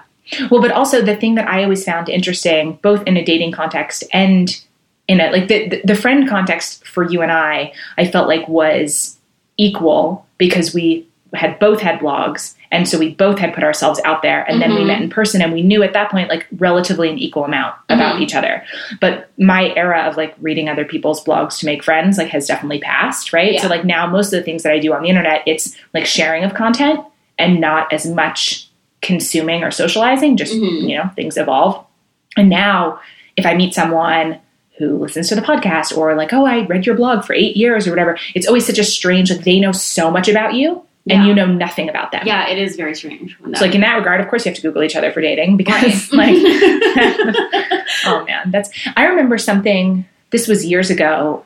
I don't remember which of our mutual friends or acquaintances it was, but there was someone who was doing a bunch of online dating with and like with not great dudes. Mhm. And kept winding up in these situations with like dudes that like she deserved better, basically. Yeah. And I remember I really don't remember who it was.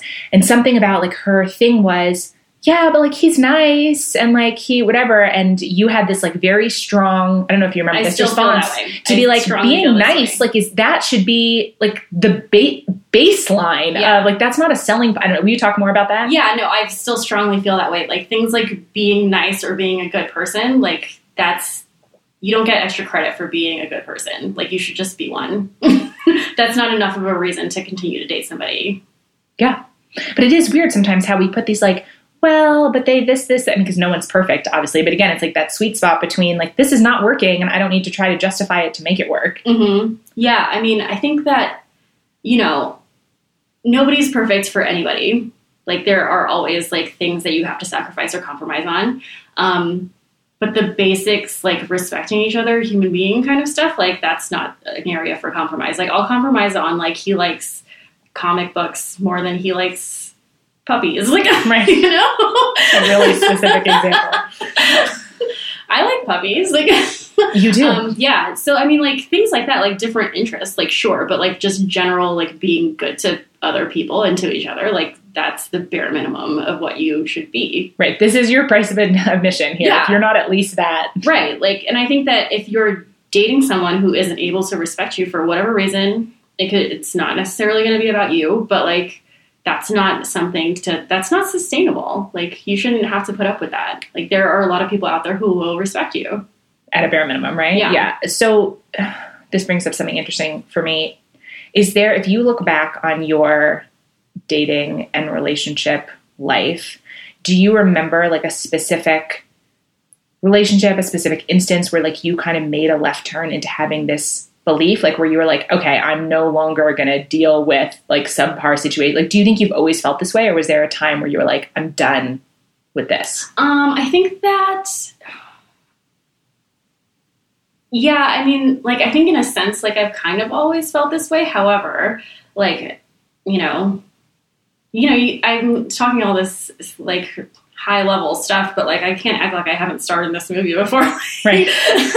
like, I've We've been- all starred in this movie exactly before. like i've been in long-term relationships where i felt like i had invested so much like so much time or whatever into this whatever it was and like the relationship had gone off the rails for whatever reason and i stayed in it for entirely too long like multiple Been times there. many times everybody's done it so i think that it's a lot easier to like decide to cut and run when you are still getting to know somebody but like if you're if you've like been essentially like living with them or something like that for like whatever amount of time like that makes it a lot more difficult so, I mean, there's like some nuance there, but you know, if you're online dating and you've gone on two dates with somebody and they like can't figure out how to text you back, like just stop. Like, Right. don't text them anymore.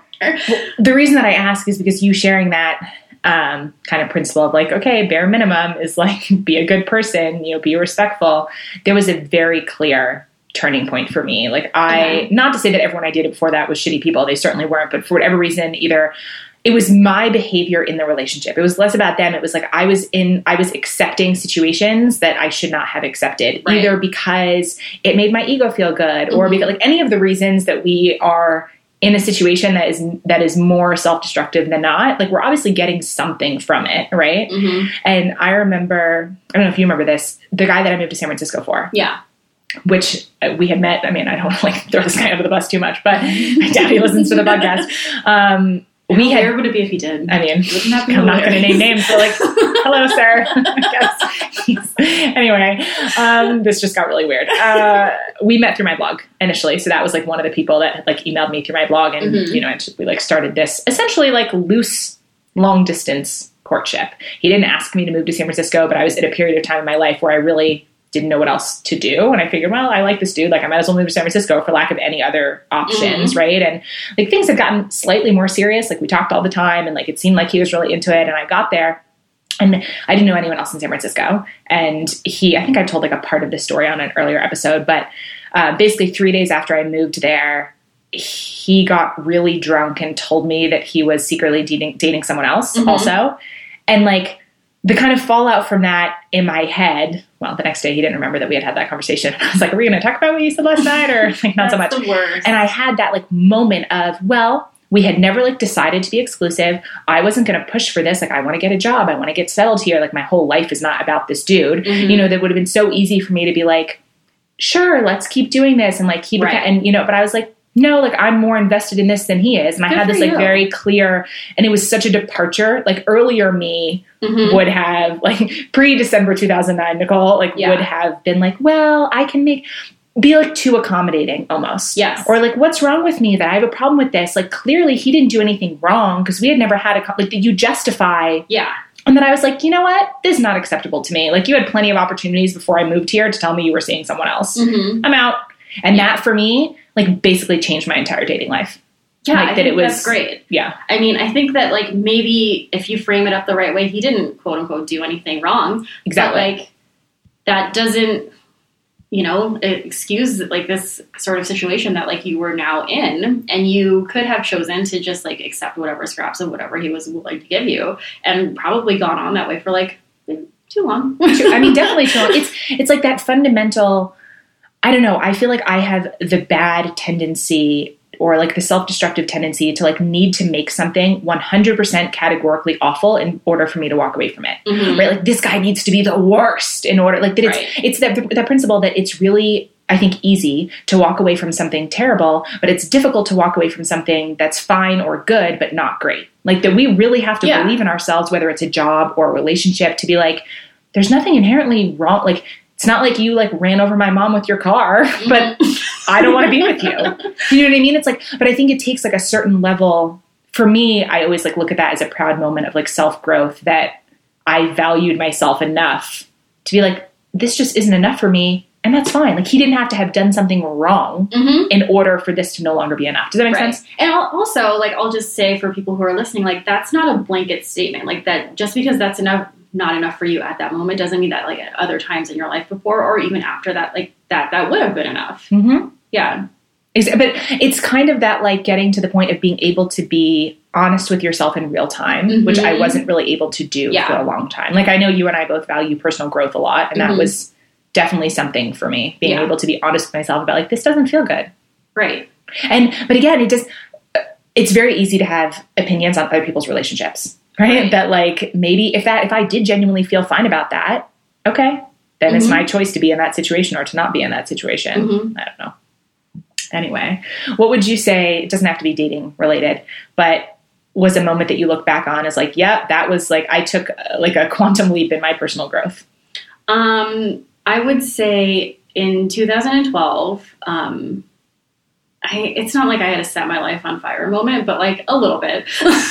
Also, sometimes you got to do that, Just right like it's like a lot of things like kind of it seemed like were not winding down but kind of going down past that like i was not like super interested in being a part of that like i could have made work like my professional like the company that i was working for was making a lot of changes and i could have stayed and continued to work there and probably would could still be there and be successful but like i didn't like where where they were going essentially. And like i was in a relationship that was like not not serving me at, at that point. And so like between um like the fall or the early fall of that year and the end of that year i had quit both of those things and gotten new things. Like I remember that. so many new things. And like that i feel like it was certainly a turning point because it did feel really empowering. That was the first time that i had like quit a job that was fine and and that offered me like a path for growth and that kind of thing and a relationship that was fine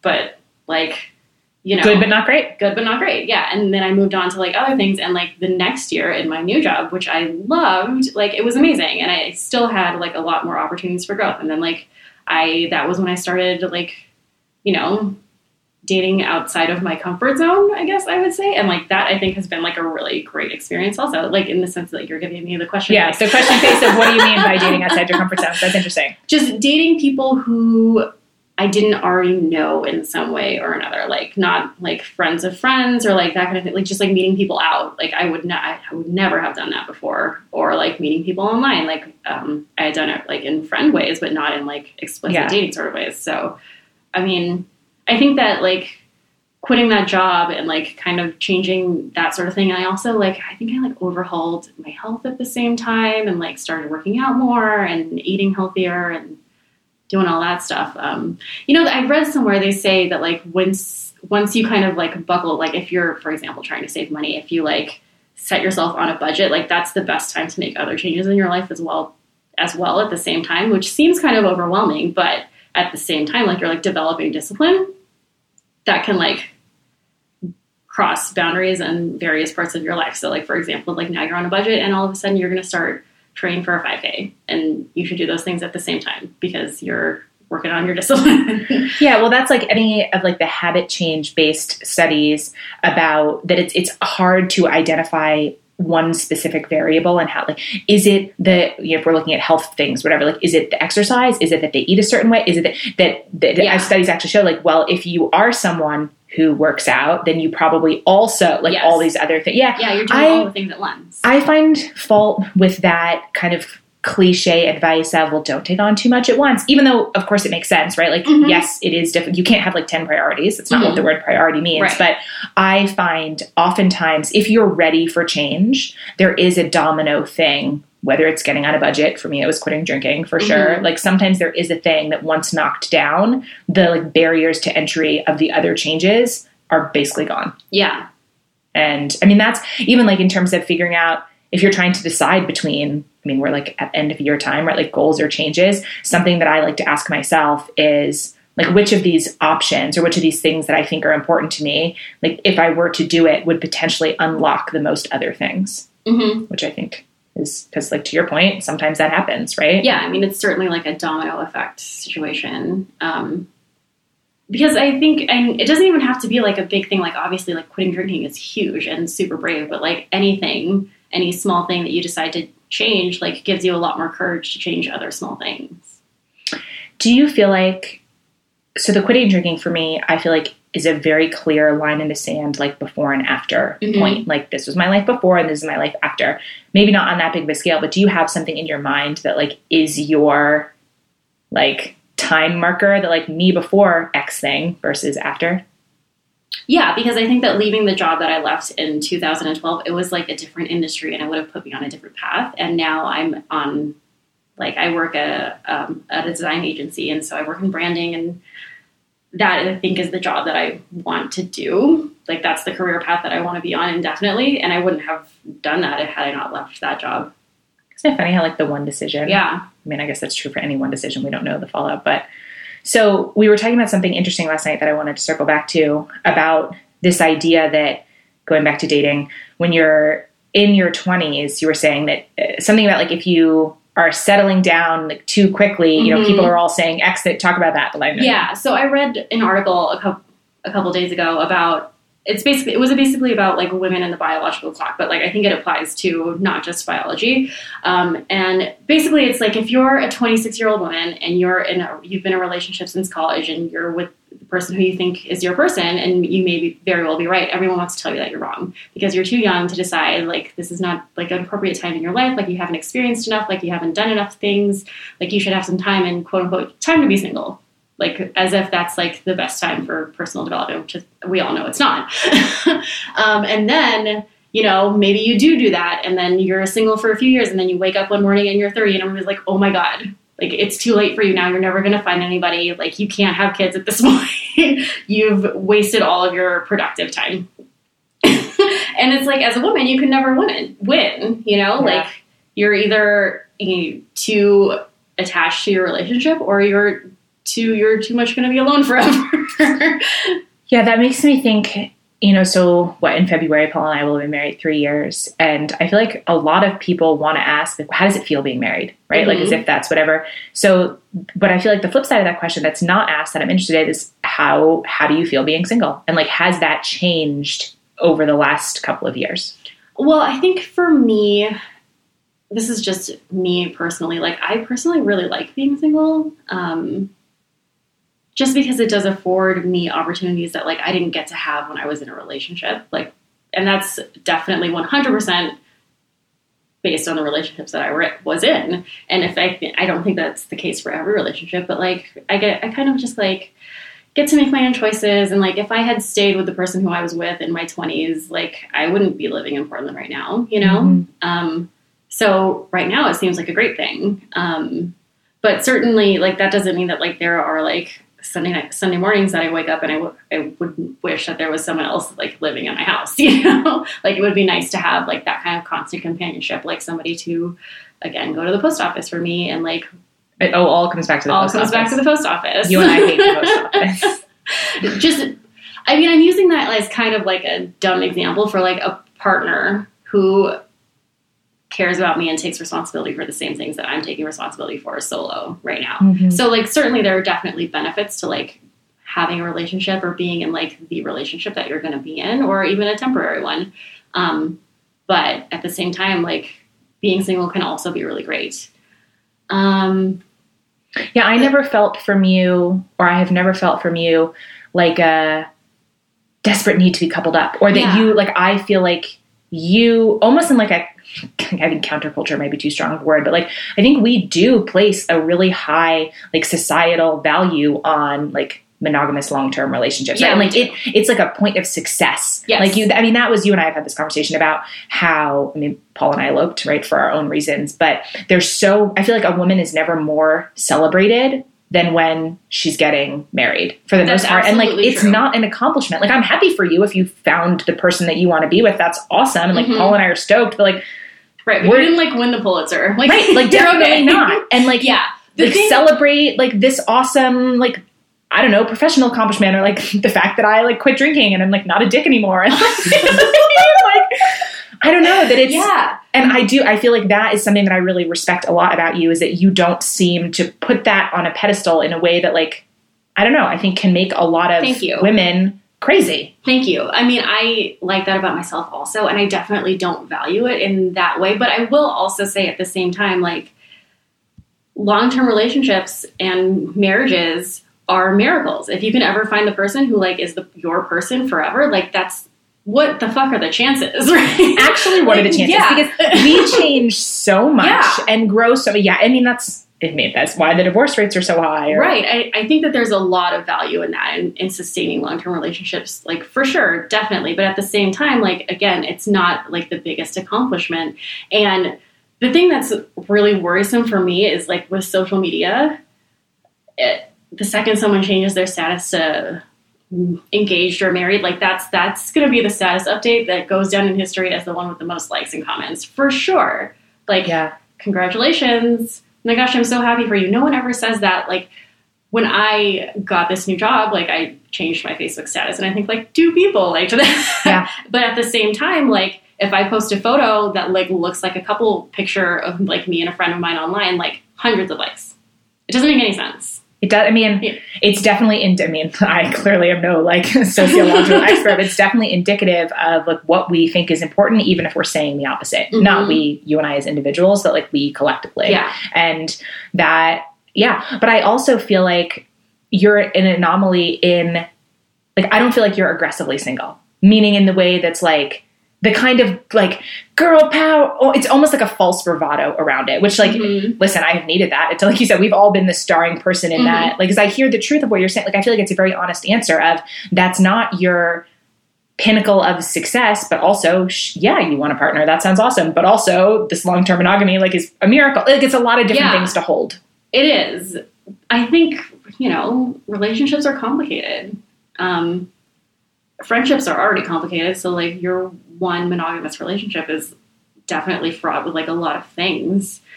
Uh, When you're also always going to be faced with other people's opinions or like judgments on your relationship, right? Like, or the- lack thereof. or lack there. Well, Mhm. but I mean, and this is something you and I have talked about too, is and obviously I should have Paul on the show at some point and we can go into the like That would be fun. like twisting turns of our relationship. But you know, when we got back together, it was incredibly fast. Mhm. Like we basically got back in touch and then were married within eight months. Yeah. Which like That's that's That and like people had feelings about that, Yeah. which of course, right? Like people that care about you are going to be like, "Oh, red flag or Mhm. not." Um, but it's funny how because I mean, at this point in time, three years later, it is working out. That that's a romantic story. Like, look at this whirlwind thing that happened. It's like the same thing as like if you sacrifice everything to like be an awesome swimmer or whatever and then you make it to the olympics and like then all those sacrifices and all the like family events that you missed and so like are all worth it Yeah. but if you weren't ever success it's so funny how like the telling of the story or the retelling of the story is all based on what happens at the end Yeah. that like if this would have completely crashed and burned then it would have been oh well nicole was really too impulsive and like t- going into this and like made bad choices Mhm. but like because right now it's working out and we're happily married you know what i mean like it's Yeah. i don't know Yeah, I mean, I think either way, it's a it's a good story. Like life stories are fun. Storytelling is fun, um, as I'm sure we both agree. But like, yeah, I mean, if you do some sort of like romantic, impulsive, whatever thing at the start of a relationship, like for example, if you've gone on three dates with somebody and like all of a sudden you're like you're like, oh, let's take a trip together. I'm to take you like away for the weekend or whatever. Like, if they're into you, that's great. But if they're kind of like unsure, that's the craziest thing. That's like that- and that- you're completely insane. that plot line from what is it from How I Met Your Mother? I think so. Where like the the thing is either deemed romantic or Yes. crazy depending upon like the feelings of the other person. Like that this the very same action, the like Mhm. I bought you these plane tickets and I'm taking you to Italy for the weekend after knowing each other for a week is either like the most romantic thing or completely batshit crazy. Exactly. Yeah. If someone sends you flowers after the first date and you had a great first date, then it's fantastic. But if you were iffy about it, like you are making fun of them with all of your coworkers. Like Yeah. it's just oh my gosh, that's so true. That's so funny. Um what else? I feel like you and I could talk about so many things forever. These are like all the things that we discuss in our I remember when we used to live across the hall from each other and we would go on like 6 a.m. early morning walks around the neighborhood like Yeah. old women and Which- talk about all these things. like old women, which again, like A was my favorite because it was routine. And then B also it was crazy that like we would six thirty in the morning every morning go for a 30 minute walk and always have something to talk about. Like what like nothing happened the day before and yet well, it's because we're talking. Well, I feel like a lot of our conversations were what is money and how does anyone retire? like, how do you ever save enough money to retire? I understand that. I don't think you actually can. I don't think so either. No. like what? Oh man. So okay, here's an interesting question. Um, so I mentioned before the like drawing the line in the sand of before and after drinking, and you mentioned like the line in the sand of you know Mhm. quitting this job and moving on. So you and I have been friends. I mean, I know some people have their childhood friends. I do not have childhood Right, friends. I I have really one. I have. one friend from high school that was, I'm still friends with. yeah. Kind of one friend from college, like one friend from college, basically. But like that's like you're one of my longest friends. Right, Like, we've been same. friends in person since what 2008, which to me, especially in internet years, is like an eternity, right? crazy. And you're one of the only close friends that I was close with before I quit drinking that I'm still close with afterwards. hmm And so, in your perspective, it's not about that specifically, but like, what do you think it is about us, like about our friendship, that like has been able to withstand so many transitions, whereas others don't?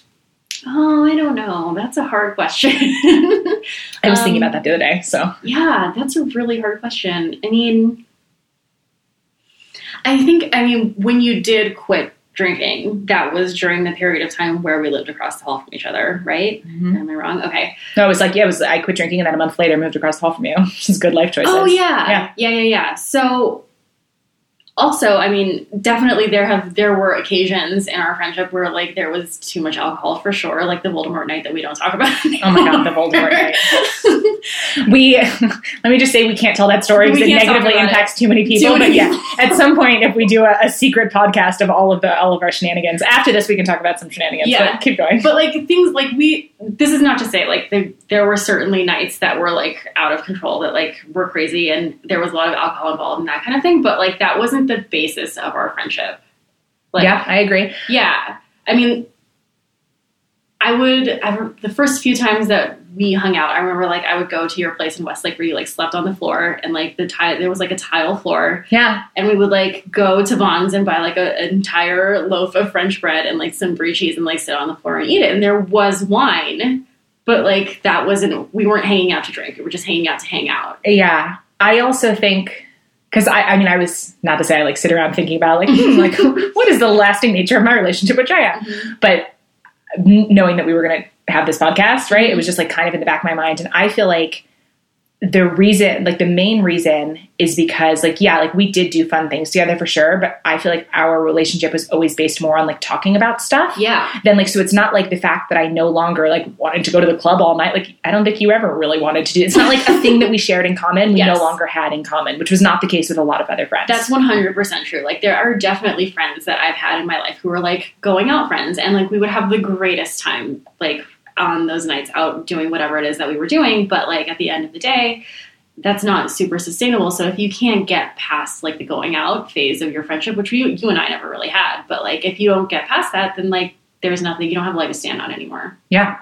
I mean, I think so. Back to your point about the miracle of long term monogamous relationships, and if that Mhm. works, like, yes, we do treat those kind of relationships really different from friendships, which in some ways makes sense because you can have a lot of friends, and if you believe in monogamy, you only have the one You get the partner. one. Mhm. But I think there's a lot more common. Like at the end of the day, a relationship is a relationship. So for me, looking at okay, what's it going to take to hopefully have like a successful long term marriage? I find myself looking at my longest term like friendships Mhm. and like what are the commonalities there and i Yeah. feel like one of the big ones for us is that like we give each other the space to change yeah, you know like we Uh-huh. both changed a lot right Sure. and it's totally fine if you're like i don't want to do this thing anymore i'd be like okay cool right Yeah. or whatever that that's i don't know like i think that's a strong point and that's something that i try to do in my marriage also be like Mhm. okay like the only way this is going to work is if it's fine of, i mean of course we're going to change so much right we're like in our early 30s and if we plan to be married like into our you know whatever old age we're going to change so much yeah,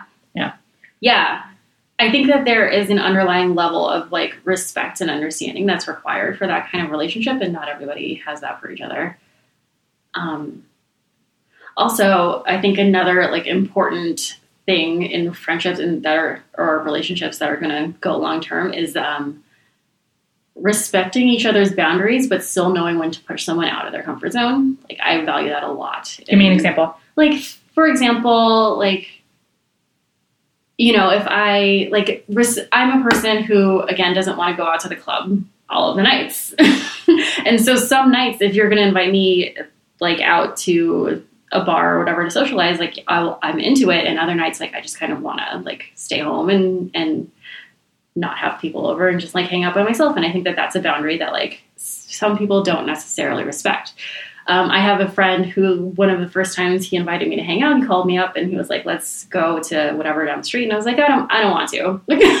i love you Which, like, no i'm not into like- that actually I know, like, the reason I recall this is because he brings it up all the time.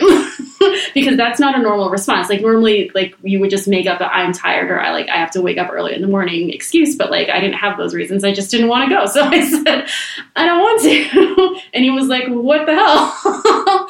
but, like, he let that happen. But at the same time, like, in other ways, like, I sometimes there are fun things that I think that I don't want to do that like actually are like fun, simple things. Like I, you know, if I, for example, this is this is so silly, but like if I'm going out to like a place like a bar or something like that where there are like things to do, like games to play, it's not my first instinct to never play games. it's never my instinct Yeah, like I don't want like I'm not there to like play pinball, but then like this friend will make me play pinball with him, and it's the best, and I'm so good at pinball as it turns out.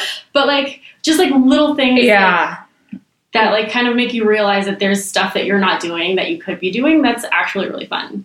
Well, yeah, I mean, it goes back to the stories you tell yourself about who you are, Mhm. right? And like, if you are set in a mindset of like, I'm a person who doesn't play pinball. I mean, we're using like a really small example, but then you say that once, and then all of a sudden, six years later, that's still true, Right. Right? And it's like, I think that it is a hard personal growth thing to know the difference between like, I never want to ride bikes. I Right. but, like I just I mean I have you know I have like extreme like bike fear Yeah. and like just I don't want to. It's like someone pushy and like Paul knows that he's a cyclist, but he knows pushing me on that not going to get anywhere. Mm-hmm. Right? Like that's a hard that's I just don't want to. But then there's Yeah. other things, right? That like someone invites me to do something that's like past my bedtime and so like my instinct is to say no because I'm an old lady who goes to bed at like 9 Yeah. which is fine most of the time, but like sometimes you have to say yes to that stuff. So it's Yeah. like being able to, yeah. it's So fine. Um, there's something else I was just going to bring up, and now I don't remember. Um, oh, we were talking about our shenanigans. Okay. Um, before we wrap up, what is your favorite memory of something that we have done together? Oh, I mean, there are so many. Um, but like the first thing that always comes to mind was so we met like at some some like blogger marketing thing. Um, and like within I think a week of that, like we decided that we were gonna go skydiving. Yeah. yeah.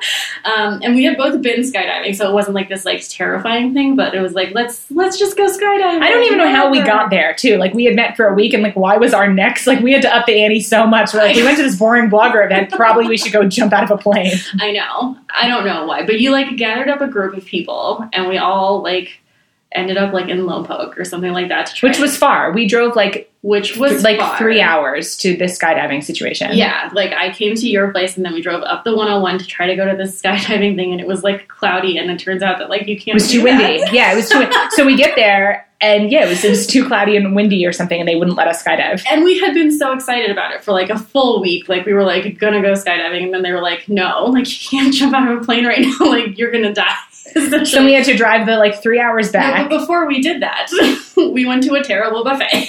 Oh my god, I totally forgot about that. Which was like it was like a pizza and pasta buffet, but with like you know like the ones that are out there in the sticks, and like the pasta is gummy and the pizza is gross, and like we ate all of this pizza and pasta, and then we drove the three hours back, and like had this major adrenaline jump from like a not skydiving, and then b eating all the carbs. Yeah. That's a part of the story I forgot. slept for like five or six hours on the ground in your apartment. Yeah, so this was yeah, I oh my god. So I this was when I was the director of Mhm. uh, children's day camp and my living situation so because I would be in New York during the year and in California during the summer so I would always like rent a room in someone's place or do something like really Yeah. temporary and I moved back permanently I rented a room from someone on Craigslist. So, so I can't believe this random story is coming into my head. I and she lived with her two kids, and she rented me like her spare room. And I was there for some months, and it turned it turned out that it was uh, like a low income housing situation that in order to qualify to keep living there you couldn't rent out like it had to be you and your family you can't Yeah. then like rent rooms for money and so basically she gets this letter it's like we see that this person has been living with you and like whatever if she's this was i think it was on a wednesday Yeah. like if she's not out by friday you and your kids are going to get evicted Mhm. basically and so, So i you got evicted. so I got evicted, and I mean, I didn't. I really had no money, and I wound up like secretly living in my office at the Mhm. camp. Remember, I like Mhm. had I like bought an air mattress and Yeah. like tried to get away with living in my office that had no windows. It was so tiny. It was against like all the regulations. so then they found out that I was. It was like I- so I bounced through all these things and finally wound up renting like a small studio apartment that was like basically like a mother-in-law unit, right? Like of someone yeah, else's like big property, house. Yeah, and but I couldn't afford any furniture. right. You had an air mattress. And so I had an air mattress and I slept on the floor, which then I slept on the floor for like years because then I moved to San Francisco and all Jamie and I could afford was this one bedroom and she had more money than I did and she got the bedroom and I slept on an air mattress behind a screen and Yeah. then, yeah. It's So yeah, you were friends with me. Yeah, and then we took we took a really a ball long pit on on the patio. we did have a ball Yeah. pit on our patio. So I feel like that could go down a lot of other. Anyway, enough about me living on an air mattress. Um, are there any final things that you want to talk about? Yeah. Um, so Yes. Let me bust out my list. no, so last night when we were talking, um, you mentioned that like your neighbor was ta- you guys were talking about ways that you were similar and ways that you were different, like you and your friends who live across the street, and they described you as like I can't remember like Aggressively cheerful. aggressively cheerful. I will take that. Yeah, which I think is a very nice thing to say about somebody.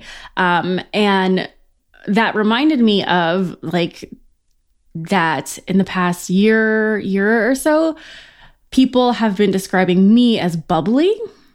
Which, really? Yes. This is new. Tell me about the evolution of this. I know, which I is a totally new, like weird thing for me to feel like I am because it never occurred to me that like I had a bubbly personality.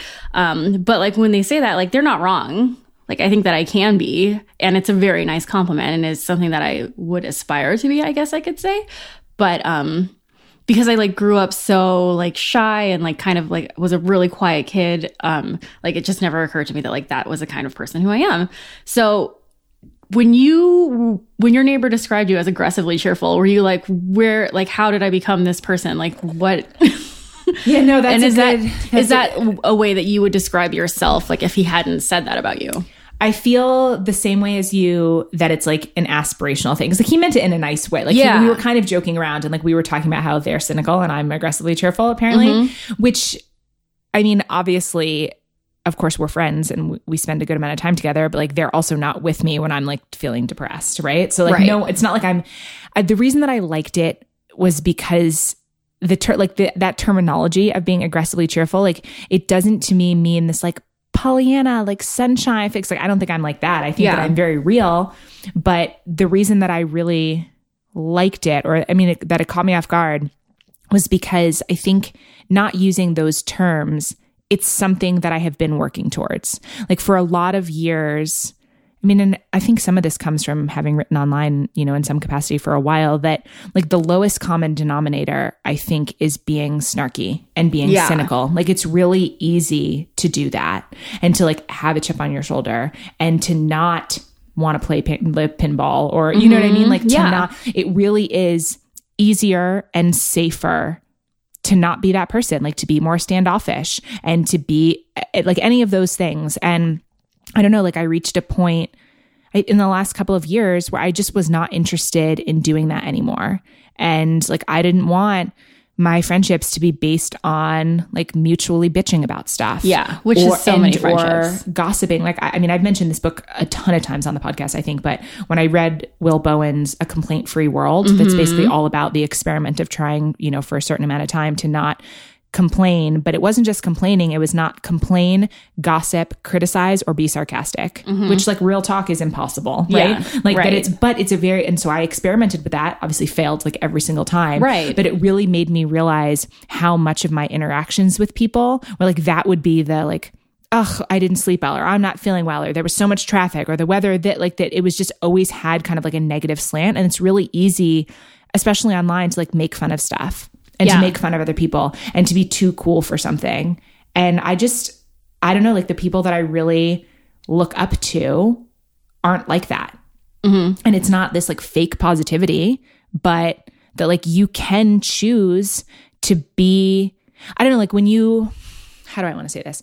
When I, a good parallel, um, something that Carrot Quinn, whose book you mentioned before, talks about, I think in her book and on her blog, I don't know if we talked about it during her episode of the show, about with long distance hiking, like obviously you're part of a community and like part of that means that sometimes you have to lean on your like fellow hikers if you're having like a really bad day and like that it is important to be able to ask for help and to be vulnerable, but like Yeah. that it is an energetic exchange and like to be her principle for herself is to be really careful not um like not withdrawing from that too much and to like be sure to like through telling jokes or through whatever to like add energy. And so when I went on my hike, one of the things I was thinking is like I was visualizing every interaction that I had with anyone, whether we hiked together for a day or for five minutes or whatever. Like if there was, this is so weird, if there was a bowl of energy between us or like a mm-hmm. bowl, whatever, that like I wanted to refill it. And sometimes I had terrible days and like other people were Yeah. supportive to me. But even in that, I didn't want to, like, there's a difference between the like, wow, this super sucks kind of like funny bitching versus like whining and like pulling energy from other people. Yeah. And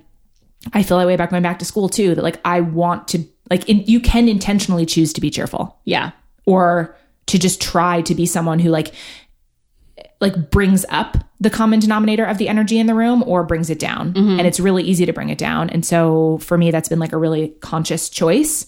And so hearing he- the other thing too, this is a long answer. Um, I didn't realize I had so much to say about this. Yeah. Um, because so these friends that you're talking about, they live across the street from us. They are the first friends in literally, I can't tell you how long that I met having nothing to do with the internet. Right. So it's not like they knew me through social media. Like we had no pre-existing anything. They are like, I mean, I- they have Facebook, but like they don't use Instagram. They don't use Twitter. Like they're not online, right? Like it's a very hundred percent like IRL friendship, right? Like Yeah. completely in real life, which is lovely. Um, and so like I met them recently. So like after having, to, it was almost like a, an affirmation for me that like what I'm trying to do is working. Yeah. Like what I'm, I don't know. I don't know if that makes sense or how I you, really it's like how you that. feel. I really like what you said about like the shared energy bowl. Right. It's so, it's so, it wasn't as weird when I pictured it on the hike, but Yeah. it is. Yeah. no, but I think that I really like that. And that reminds me a lot of um, working for me. So I work in teams and sometimes like stuff is really stressful, but like for me, my job is to be the person who, like, A, knows the most about what's happening, and B, helps people do the things that they need to do. So, like, to help the designers, like, to make it easy for them to do their job or whatever. And I think that the best way for me to do it is to not be stressed out and like just to be like completely unflappable when things go wrong. Because like if i'm freaking out they're gonna freak out. Um so for me to be successful and to do my job like i do feel like maybe i need to be like a little bit bubbly which like is not my first instinct. Like that's not you know that's not the way that like i was born but it's something that i've chosen to cultivate in myself and i like i like it i think it's a good thing Yeah, I think so too. I mean, I think um, just before we started recording, we were like going down the rabbit hole of being stressed out about politics and like all of that, and like lamenting the feeling of sometimes like, oh my gosh, I'm just one person. Like, what can I do in the face of any of these really big issues? Right. Yeah. And I think that's common. I think everyone listening probably feels that way from time to time, if not every day. But then it's like, it might sound cliche, but like this thing that you're talking about, it really speaks to like okay maybe i can't solve like huge world problems right? And like one but you really do have a bigger impact than you realize on like the energy and the day-to-day experience of the people that you come into contact with. And like what you choose to bring to that like if the first thing out of someone's mouth is something negative it kind of sets the tone and like immediately oh, okay well what we're doing here is complaining so then everyone like layers on their stuff. Yes. versus like I don't know, just like choosing to go the other way. Like I really do think over time those like little things make a really big difference. I think so too. And even on like the most micro level. So I've been joking about this a lot since moving to Portland. Like this is like a funny haha joke, especially coming from LA. But like in Portland, for the most part, if I'm going to go out and get coffee, I, I'm not allowed to have coffee until I've told someone about my day. Basically, the barista is always like, Hi, how are you doing? Whatever. And like you can choose to not engage and just be like, Fine, I would like a latte. But like you can also have a conversation with them. And, um, they're doing their part to, you know, make you feel like you're engaged in part of this community and you can do your part as well. And like sometimes you don't want to, but like ultimately, if you do, everybody walks away feeling better. Yeah, I mean, I think what you're speaking to is such a lovely like we we tend to focus on the big things, right? Like we're talking about our goals or like I want to do this or something about like my work or a promotion or these and not to say like these things don't matter, but like really our life is a series of very tiny moments, like mm-hmm. all stacked up together, right? And like Yeah. on one hand it might seem like well it doesn't matter if you have a conversation with the person making coffee or not Right. But I think that it does it like makes Yeah, you more connected to other humans, mm-hmm. and like you can connect with people over a shared negativity or a shared positivity or a shared like curiosity. Yeah. right. That like it really is easy to go into and when someone oh like how's your week going like you have a lot of things that you can choose to share Right. and that doesn't mean don't ask for help or talk about things that are hard. Clearly, I believe exactly the opposite. But like that's there's a difference. Mm-hmm. Yeah. Like when you can choose what to share, like why not share something that's like, oh my God, I'm reading this book that's awesome. Or like I saw I don't know, like it's just No, yeah. I agree with you. And I think it's like it's like you say at the end of every podcast that we're all in this together. And I think that that applies to like all of the relationships and even going all the way back to the start of this talking about dating. Like we're all single on this app together, so we should be respecting each other. That's all. right and just like raise the level yeah well, Yeah. but i think if we're gonna i in the past have been really interested in goal setting like specific like outcome based things and not that that isn't still of interest in some things more with running than with anything else but i more and more am like setting almost like a compass of behavior for myself right that like mm-hmm. i want to be kind Yeah. and I, like things that I used to not like, I would roll my eyes at that when I was, however, younger. Like, okay, like yeah, you want to be more kind. That's your goal, but that's everything. goal, yeah. Right. That like if you can be someone who, of course, not all the time because like sometimes I'm the worst, but like can and you're not always in the mood to make the conversation with the person making the coffee or whatever. But if Mm-hmm. you can like take it upon yourself to try to just like bring a more positive energy and like be kind and be curious and be understanding. Like I feel like they're like benchmarks that I will always like now try to aim for. Yeah. Not always successfully. Right? Right. But I mean Like sometimes the I'm in traffic, like I'm flipping the person off and like have so much road rage and like can't, you know. Well, we all know traffic is like your hot button issue. It's true. I can't, I can't, I can't. No, my hot button issue, well, I guess this falls into it. It's not the traffic. it's it's similar to what you just said about the dating app. It's like general disrespect for other people and their like time and it's why it like, Yeah. makes me crazy when people are late. Oh yeah. Don't be late. That's the worst. like, and I don't mean, of course, I've been late sometimes. You know what I mean? But like, if your default if your default is always 10 minutes late. or just like just not respectful and not thoughtful. Yeah. Anyway. Yeah. Anyway, well, that is a good place I think to start to wrap up. Yeah. Um, obviously, you can come back on the show anytime and we can talk about all the things. Okay. Um, but you know that the way we wrap up are with community questions. So questions that Real Talk Radio Yes. listeners want me to ask each of our eight guests of a given season. So we have nine. I have nine questions for you. Okay, let's go. Let's go. when was the last time you tried something new and what was it? Um I mean, here I am. Like the whole moving thing I think is like a very new situation. Oh, yeah. The actual logistics of moving was I don't know. It was terrifying for some reason to me. I think because it A made the whole thing very real. Um and B, I just didn't know how to do it. Like I didn't know like I've obviously like packed up my stuff and moved from like one place to like some other place that's 3 miles away, like no problem.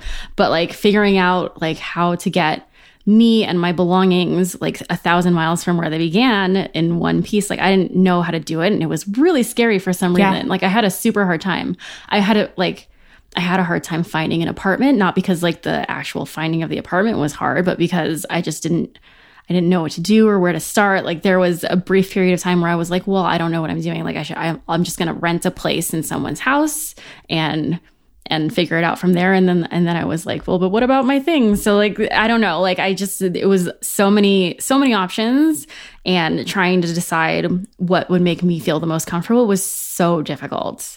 Um, and then uh, obviously like i just like had this weird like stress situation about like someone taking all of my belongings and then like three weeks later them finding me somehow. Yeah. It's really hiring movers is a really weird thing.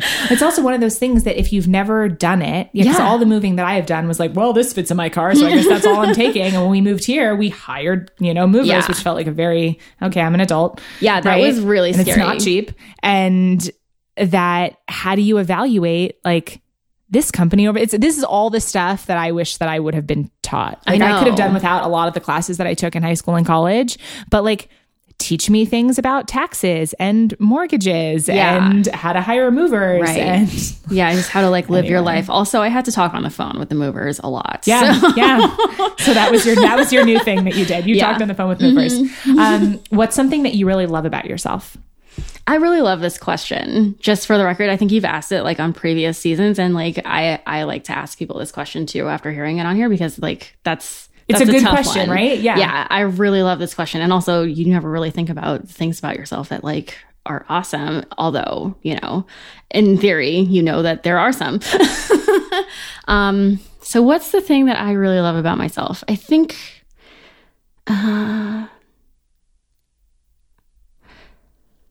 I think the thing, one of the things that stands out to me, like in response to this question, is that I, I don't feel like I need permission to do a lot of things.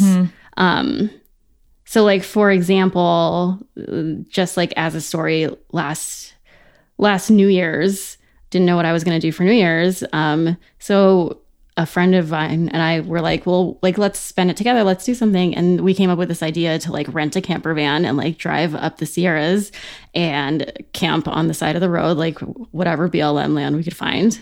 Um, and just like go from LA to Tahoe for for New Year's and uh, not that much camping experience, not definitely not a lot of dry camping experiences, which is when um, you basically like you have to bring all of your food and water with you. Um, so we did that and it was so fun and it was brand new and it was something that like I don't know how to do and that my parents were like, I don't think you should do that. I don't trust this van. I don't trust you. I don't trust whoever's on the road. There's going to be snow or whatever, but like I just wanted to do it. And so I did it. And I think that like that kind of like decision making and following through is something that I like about myself a lot. yeah you don't look you don't need other people's validation of your choices Yeah. I don't need for other people to think that that's cool. and f- to to be whatever like i i don't know that that would have been my answer to the question because i don't know that i would have thought of that but i feel the same way about myself mm-hmm. and i feel like and maybe that's like a commonality that we're Yeah. both like I don't need I don't need to crowdsource like whether or not what I'm going to do with my life is a good decision. And which is why I think people are often oh wait, you eloped, you moved to Bend, you did this thing, you deleted your whole blog. You, I'm like, right. I don't, I don't ask for a lot of advice. That's true. Yeah. Which I mean, I think is a, an element of this, like not needing other people's approval. Yeah, that's yeah. so funny. Yeah. Mm-hmm. Um. So when you're getting to know someone new, what is a favorite question to ask, or like what's something that you really like knowing about someone when you're getting to know them? Um. That's a good question. I like asking people about like their relationships with, in particular, their siblings if they have them, um, but like just their family in general. I feel like you can learn a lot about a person by how they talk about their family. And I think that everyone's family is crazy. Um, and we all think our family is the most crazy, but like that's somebody's family has to be the least crazy, right? Um, but just there's a commonality there. Like everybody thinks that their family is the the worst slash best all the time. Um, and I think that that's like a fun thing to ask about, especially siblings. I think siblings are super important. I mean, and yeah, obviously you have a close relationship with your sibling. Yeah, I have an older brother, and the cool thing about having a sibling is they're like the person who went through all the same things that you did that like you don't even remember. Yeah, I don't mm-hmm. have that. Mm-mm. It's funny. Yeah. Um, what's one thing that you know now that you wish you would have known three years ago? So like 2013, Drea. 2013. Um I think that like 2013 me was pre like the first going back to the first community question, like 2013 me I think was a little less certain of things. Not that I was like, you know, so like such a like timid bunny at that point. Like I didn't again like seek a lot of approval or advice, but it didn't seem as okay to me then as it does now to just kind of like decide the things that you want to do and then do them. So I feel like I would tell her that it's okay to be that way and mm-hmm. it doesn't mm-hmm. have to be scary. And even if it is scary, you can get through it. Yeah, I feel like it's funny. So whenever I ask these questions, right, then I'm always like, what would my answer be to these questions? Yeah. Maybe I should do like a thing for our Patreon people. Oh, that just would like be fun. answering the questions. But for this one specifically, and obviously like three years is an arbitrary amount of time but you mm-hmm. have in order to answer the question you have to like put yourself in like where was i at the end yeah. of 2013 right yeah. and like paul and i had recently got back together and all these and i feel what do i feel like i would have told myself you know i think that for me I had been running for a couple of years and like doing like taking some like risks creatively, but I feel like I still w- kind of was under the societal conditioning that it's not okay for women to have really high standards for themselves and to be competitive like in the way that i feel like we mm-hmm. approve mm-hmm. of we again collectively of like men like striving for a lot right? And like sacrificing for the thing that they want and do and but for whatever reason we don't with women or like yeah, it's well, not pretty to be competitive or anything anything in that space. And so i think i was still really I don't know, like didn't as opposed to now how I feel about like running and like going back to school with having really high standard like that I think I would have gone back and I wish I would have known that it's okay to expect a shit ton from yourself. Yeah. That like it's almost like I think this comes down to that there's a difference between perfectionism and like the pursuit of perfection. That like perfectionism I feel like is this like can be a really debilitating like then you never execute on anything because nothing's ever perfect enough but like the pursuit of perfection i feel like is a quality that i really want to mm-hmm. like i know that perfection doesn't exist yeah but like why not go for it right you know i don't know i think i agree with you like first of all women are not inherently taught to own their own power and that's a huge shortcoming, I think. Um, and I think that it's okay to want to be the best that you can be at something. That doesn't mean that you're going to be the best at whatever, you're probably not going to be the best at whatever it is, but striving to be the best that you can be, I think is a totally reasonable goal for men and women. Yeah, I think so. Well, and I also think that it, it's not like a, binary black or white like that if you want that then all of a sudden you're like terrible and willing to stab people in the back to make it happen like that it's right it's, like i remember something that sticks out to me a, a, conversation that i was having with my friend kate who's kate grace who's been on the show mm-hmm. um, the race she ran a race so she ran the olympic like in the finals the olympics and it didn't go the way that she wanted it to you know and then ran a race i think it was like a couple weeks later where it was basically all the same women from the it was Oh. kind of it was almost like a do-over right Uh-huh. and like and her kind of public thing going into it was like i really wanted i just really want to have fun i want to have a good time racing and she told me afterwards which that was definitely true but she was like i also want to beat some chicks right but like that's okay but it's it's Yeah. almost like and like wanting to be the best means that you're going to be better than somebody else but it's like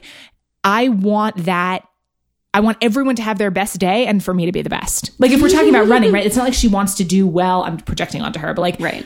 Because everyone else, like someone falls and breaks their leg and then she gets to win. Right. Right, like, no, like, you want same. everyone to be at their best and you want to win. Right. And that's fine. Yeah. And also, you know, like I don't know. I think I mean this could be a whole other conversation, but there's definitely something there that I would go back and like wish that I knew that it's okay to have to be competitive, Right. and Do you can be competitive and be a good person at the same time. Oh yeah. I mean, do you remember um, that 5K that you ran like a year ago when you came to LA and then went to San, San Diego to do the 5K and you when I hadn't hadn't been, training? running in like a year, yeah, yeah. and you hadn't been training and like you thought that you were just gonna have like a fun run or whatever and the minute like the race started you were like oh i'm gonna win this Spoiler alert: I obviously didn't. Obviously, you weren't Yeah, but like you wanted to do better than all of the other people who you were all with. of them, everyone. yeah and then i think you did I mean, I did fine. Yeah. I mean, it, I did fine considering that I hadn't been running seriously for a year. But well but the reason you did quote unquote fine slash the best that you could do at that point is because you owned the fact that you wanted to do the best you could do at that point and it wasn't just for fun Well, and also that coming out of that,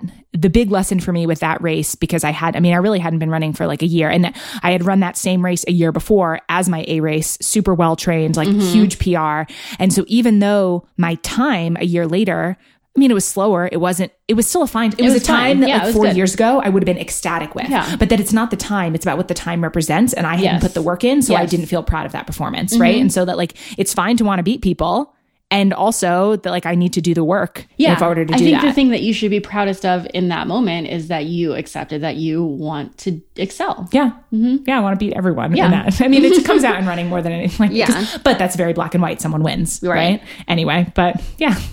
Um, so next question. What's one non-negotiable for you? One thing, whether it's a large thing or a small thing that's really important to do every day. Sleep. Yeah. Yeah. Hands down 100%. Like if I don't sleep, I'm the worst.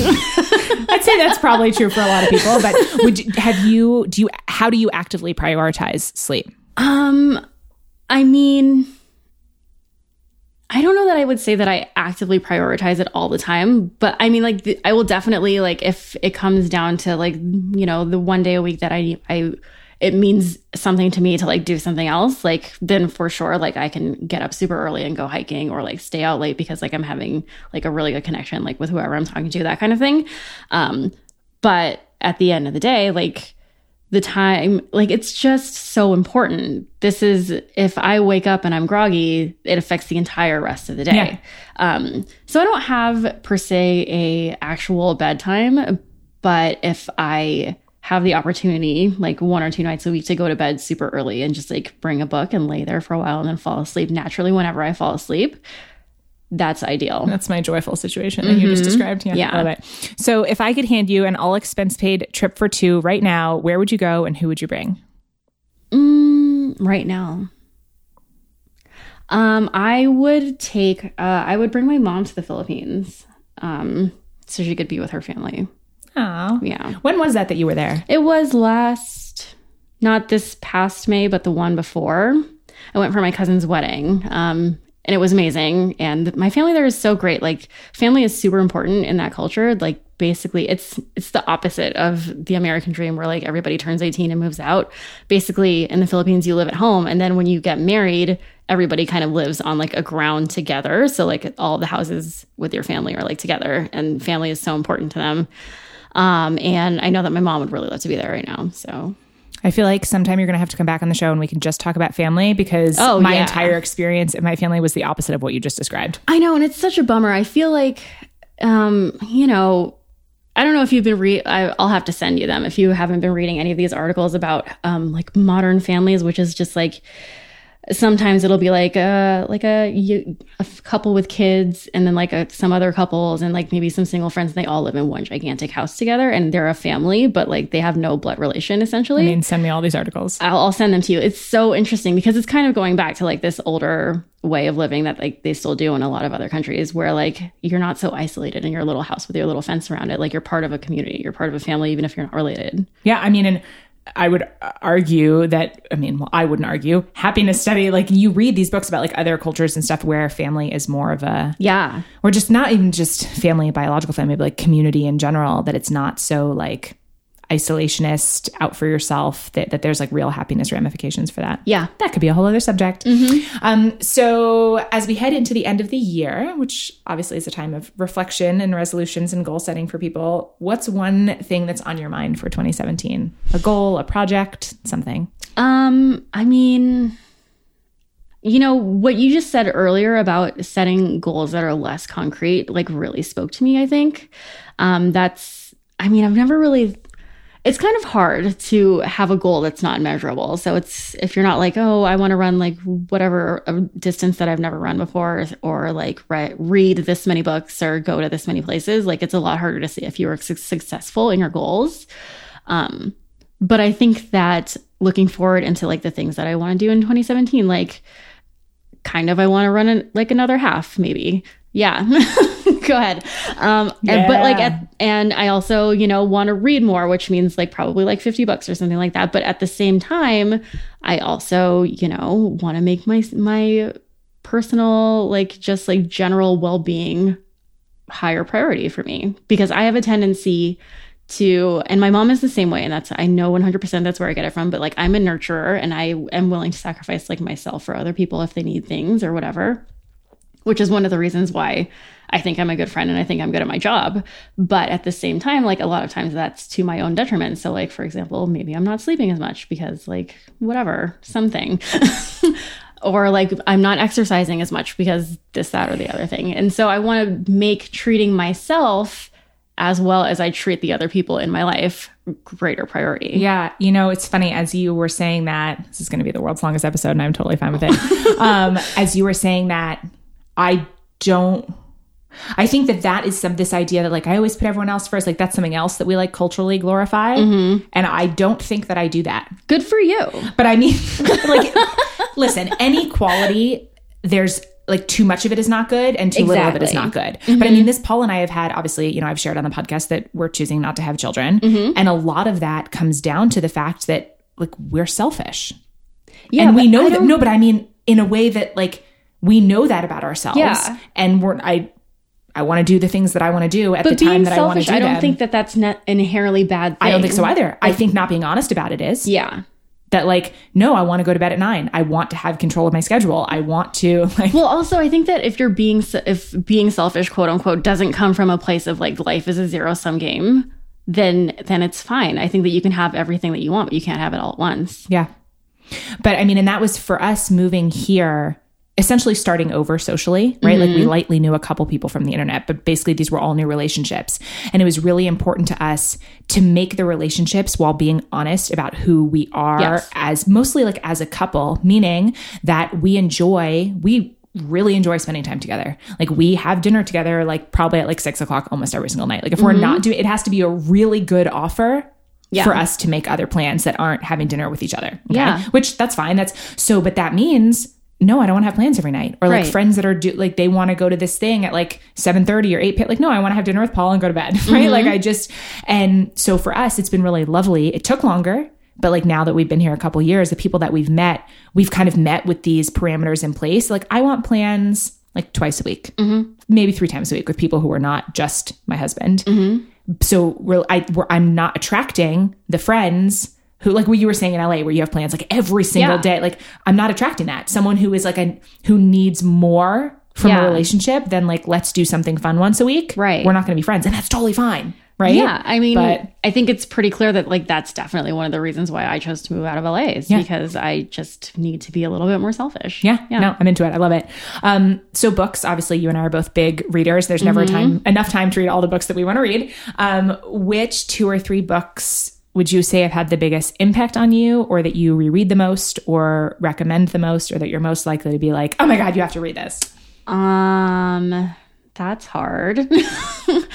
um, okay. Going all the way back, all the way back, like the first book, one of the first books that I read and was like, other people should read this. It's going to like affect their lives was The Happiness Project. Um, and I think the reason, one of the reasons why I felt that way is because the thing about the happiness project as a project is it's just a project. Like you can do it and then it's over. And it will have an, a long-term impact of course but it's like a doable amount of work for most people. Um, so i think that that's why i felt like that was a good book to recommend to other people because like it's doable. Like it can have an impact. Um, it's not asking too much. Like it's not like you have to overhaul your whole life. And it sort of opens up this whole genre of uh, self-help-y kind of personal development reading that you could do. Um, but Which again is one of those things that's good until it's not. Like too little of it is not good, and too much of it, as I have definitely found, is also not good. Mm-hmm. yeah, but that's definitely one that I have purchased and given away a lot. And then um, uh, the other book that I like uh, uh, find myself having to buy copies of all the time because I'm giving them away is The Little Prince. Yeah. Um, I don't know, it's just delightful. It's so charming, and it's. I think that it's like a really thoughtful gift to give people. yeah, I know. I, I mean, I love giving books in general. I love all books, read all the things. Yeah. Um, so the last question: When you look ahead at the next couple of months, what do you feel most excited about? Um so on one hand I'm super excited like I've I moved to Oregon in August and it was summer for a couple weeks and then all of a sudden it was fall and it was so charming. Like I was just like so happy walking around seeing all the leaves change coming from LA like there were no seasons. So I'm kind of looking forward to seeing what winter is also like and then again spring, which is much farther out but just w- this is a whole new kind of environment and it's super exciting. Um to just like live in a city that's walkable where things are constantly changing around you and um to just like have the nature right there all the time. Mm-hmm. I feel like mm-hmm. the seasons was a huge thing for me. Mean, obviously, I had it in New York, but then lived in California on, on and off a long time. Mm-hmm. The seasons, it almost like makes time pass in a more natural way that reminds me that I'm not a robot. Meaning that, like, yes, maybe I am more hibernatey during the winter, right? Yeah. Or maybe I am more social and active during the summer, and w- whatever that is. Like, Right. you- it, it reminds me that things kind of are more cyclical, which I like. And the thing that's been happening, we talked about this a little bit yesterday, but like now it's it's November as we're recording this. And so historically speaking, it's the fall, but like occasionally we're having like a really nice day. And it always feels like the last nice day and it makes you want to take advantage of it. Like you appreciate it so much more. Totally. No, I love it. Um, what's the best place for people to find you and say hi online? Um, so I am an Instagram person. I like Instagram because I'm super visual. Um, so on both Instagram and Twitter, I'm Andrea Ki. It's A N D R E A K I. What's the K for? That's my middle name It's Kim. I did not know that. I feel like we've talked about that before. Probably, and then I blacked it out. Is that a family name? Uh, yeah, that's my uncle's name. All right. Mm-hmm. I see. I don't. I'm learning new things about you all the time, and I will put links to that in the show notes. This was so fun. Thank This you. is so fun.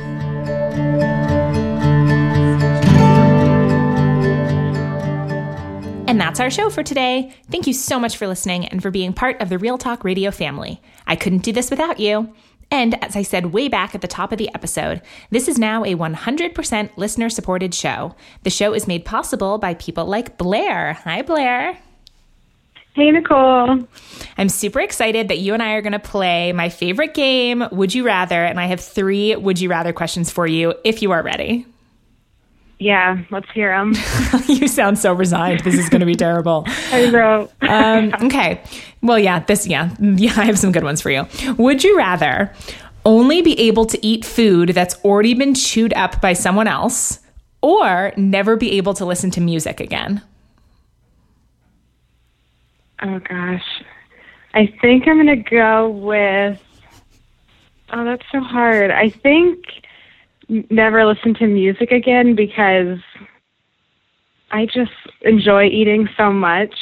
But to have it, and even like eating and the presentation of food and all of that, to have it look so nasty every time, I think it would just be too much. So I'm Yeah. going to go with no music. I would go with the same thing. this is my I think this is my favorite one of the whole of all of these outros just because it's so disgusting. Oh man. Anyway, yeah, I don't want to eat food that's been chewed by someone else. Even if it's the person that I love the most in the world, like you chew your food, I'll chew my food. I just feel like as much as I would miss music, it would ruin my life to have to eat chewed up food by someone else. Totally the same way. Okay, so the next one. Would you rather never be able to have or use a cell phone again or never be able to wear clean clothes ever again? Oh man, another tough one in such a like cell phone obsessed society. Oh, like how dirty are we talking? Um, I think I might have to. Oh man, I try not to be obsessed with my cell phone and check it all the time, but it really is like my way of keeping in touch with people. So I may have to not. Uh, yeah, I think I might have to choose the cell phone over clean clothes, which is really gross, but No, it's truth. honest. I like it. I think mine would be the opposite because there's at least enough alternatives to the cell phone. I mean, I mean, I guess I could have a landline. Who remembers those? And you know, like my laptop or I don't know, like an iPad or something. But I don't know. I think not being able to wear clean clothes. I agree with you. My question would be, how not clean are we talking? But yeah. I don't know. Like, just well, maybe I would just get used to it. I guess. And sorry for everyone else. Um, yeah. Yeah. Okay, so yeah, to, to be honest, your three questions I think are probably the hardest ones of all of them. So, um, the last one: Would you rather be handcuffed to someone you hate twenty four seven for an entire month, or not be able to see or speak to your two closest friends for an entire year? I'd have to go with handcuffed to someone I hate for a month because I couldn't go that long. I talk to like my two best friends every day, and to not be able to for a year would just be not worth it. Yeah, I agree. I also feel like could- you, yeah, it's a month, right? And you could, I don't know. I mean, maybe you would wind up hating them less. Like you'd have to come to some kind of a common ground in that experience. Yeah, totally. I feel like I'd be able to just suck it up, and we'd probably end up not hating each other as much because we both have to just deal with it. Yeah, agreed. Okay. So, Yeah. why don't you go ahead and introduce yourself to the rest of the listeners real quick? Tell everyone where you live and one thing that you are totally obsessed with right now. All right, so my name's Blair, and I'm from Baltimore, Maryland. And actually, last night at 6:45 p.m., so just about 24 hours ago, my nephew, my very first nephew, was born. So I am just totally obsessed with him. He's so cute and so perfect. I'm probably biased because he's my nephew, but man, just 100% obsession with that cute little boy. Well, that's exciting. Congrats. Being an aunt is I so know. fun. I felt the same way when my nieces were first born. I'm like, these are the cutest, these are the best people ever. And I still feel that way, and they are in college. So, yeah. Yeah, oh, it's just something so so special. So I'm loving it. Well, that is a lovely answer. So, you are a member of our Patreon support squad, meaning that you're one of the people that listeners can thank for making this podcast possible, since you've made a small and powerful pledge that helps to fund the costs of producing the show each season. And I would love for you to share why you decided to support the show and maybe one thing that you love about being in our kind of backstage community. Yeah, totally. Um, so I first found the podcast from um, Julie Hanlon, so your friend running on Om podcast, and just like fell in love with your conversations with her and how real they were. So then I started listening to your podcast, and I just found it so refreshing to not have like these scripted podcasts and how they just were real. And so then when I found out you were doing the Patreon thing, I just wanted to give back in a way because I feel like the podcast has given me so much. So that's why I support it. And then the community is just great because there's all that additional bonus content and your free um, workbooks and I don't know, it's just fun. And then you post questions about like interview questions on the end that you want to ask um, the the people that are on the podcast. So it's just fun. You let us be a part of it, and so I think it's awesome. Oh, I'm so flattered. Thank you so much. That's all such kind stuff to say. Yeah, I yeah. love I love our little community and I really do hope that the show can continue and that we can do lots more fun stuff. And I'm so grateful that you were brave enough to join me for this. So thanks for that. Yeah, thank you. And to everyone listening, if you love the podcast, if you want over 20 hours of bonus content, if and if you want to help us reach the funding goal that we need to hit in order to keep the show going beyond the end of 2016, so beyond the end of this season, go to patreon.com slash Nicole Antoinette to make your pledge of $8 or more for each eight episode season. I can't tell you how much your support means to me, and I can't wait to get to know you better behind the scenes in our community. So until next time, here's a big virtual hug and a reminder that we're all just doing the best we can, and no matter what, we're in this together.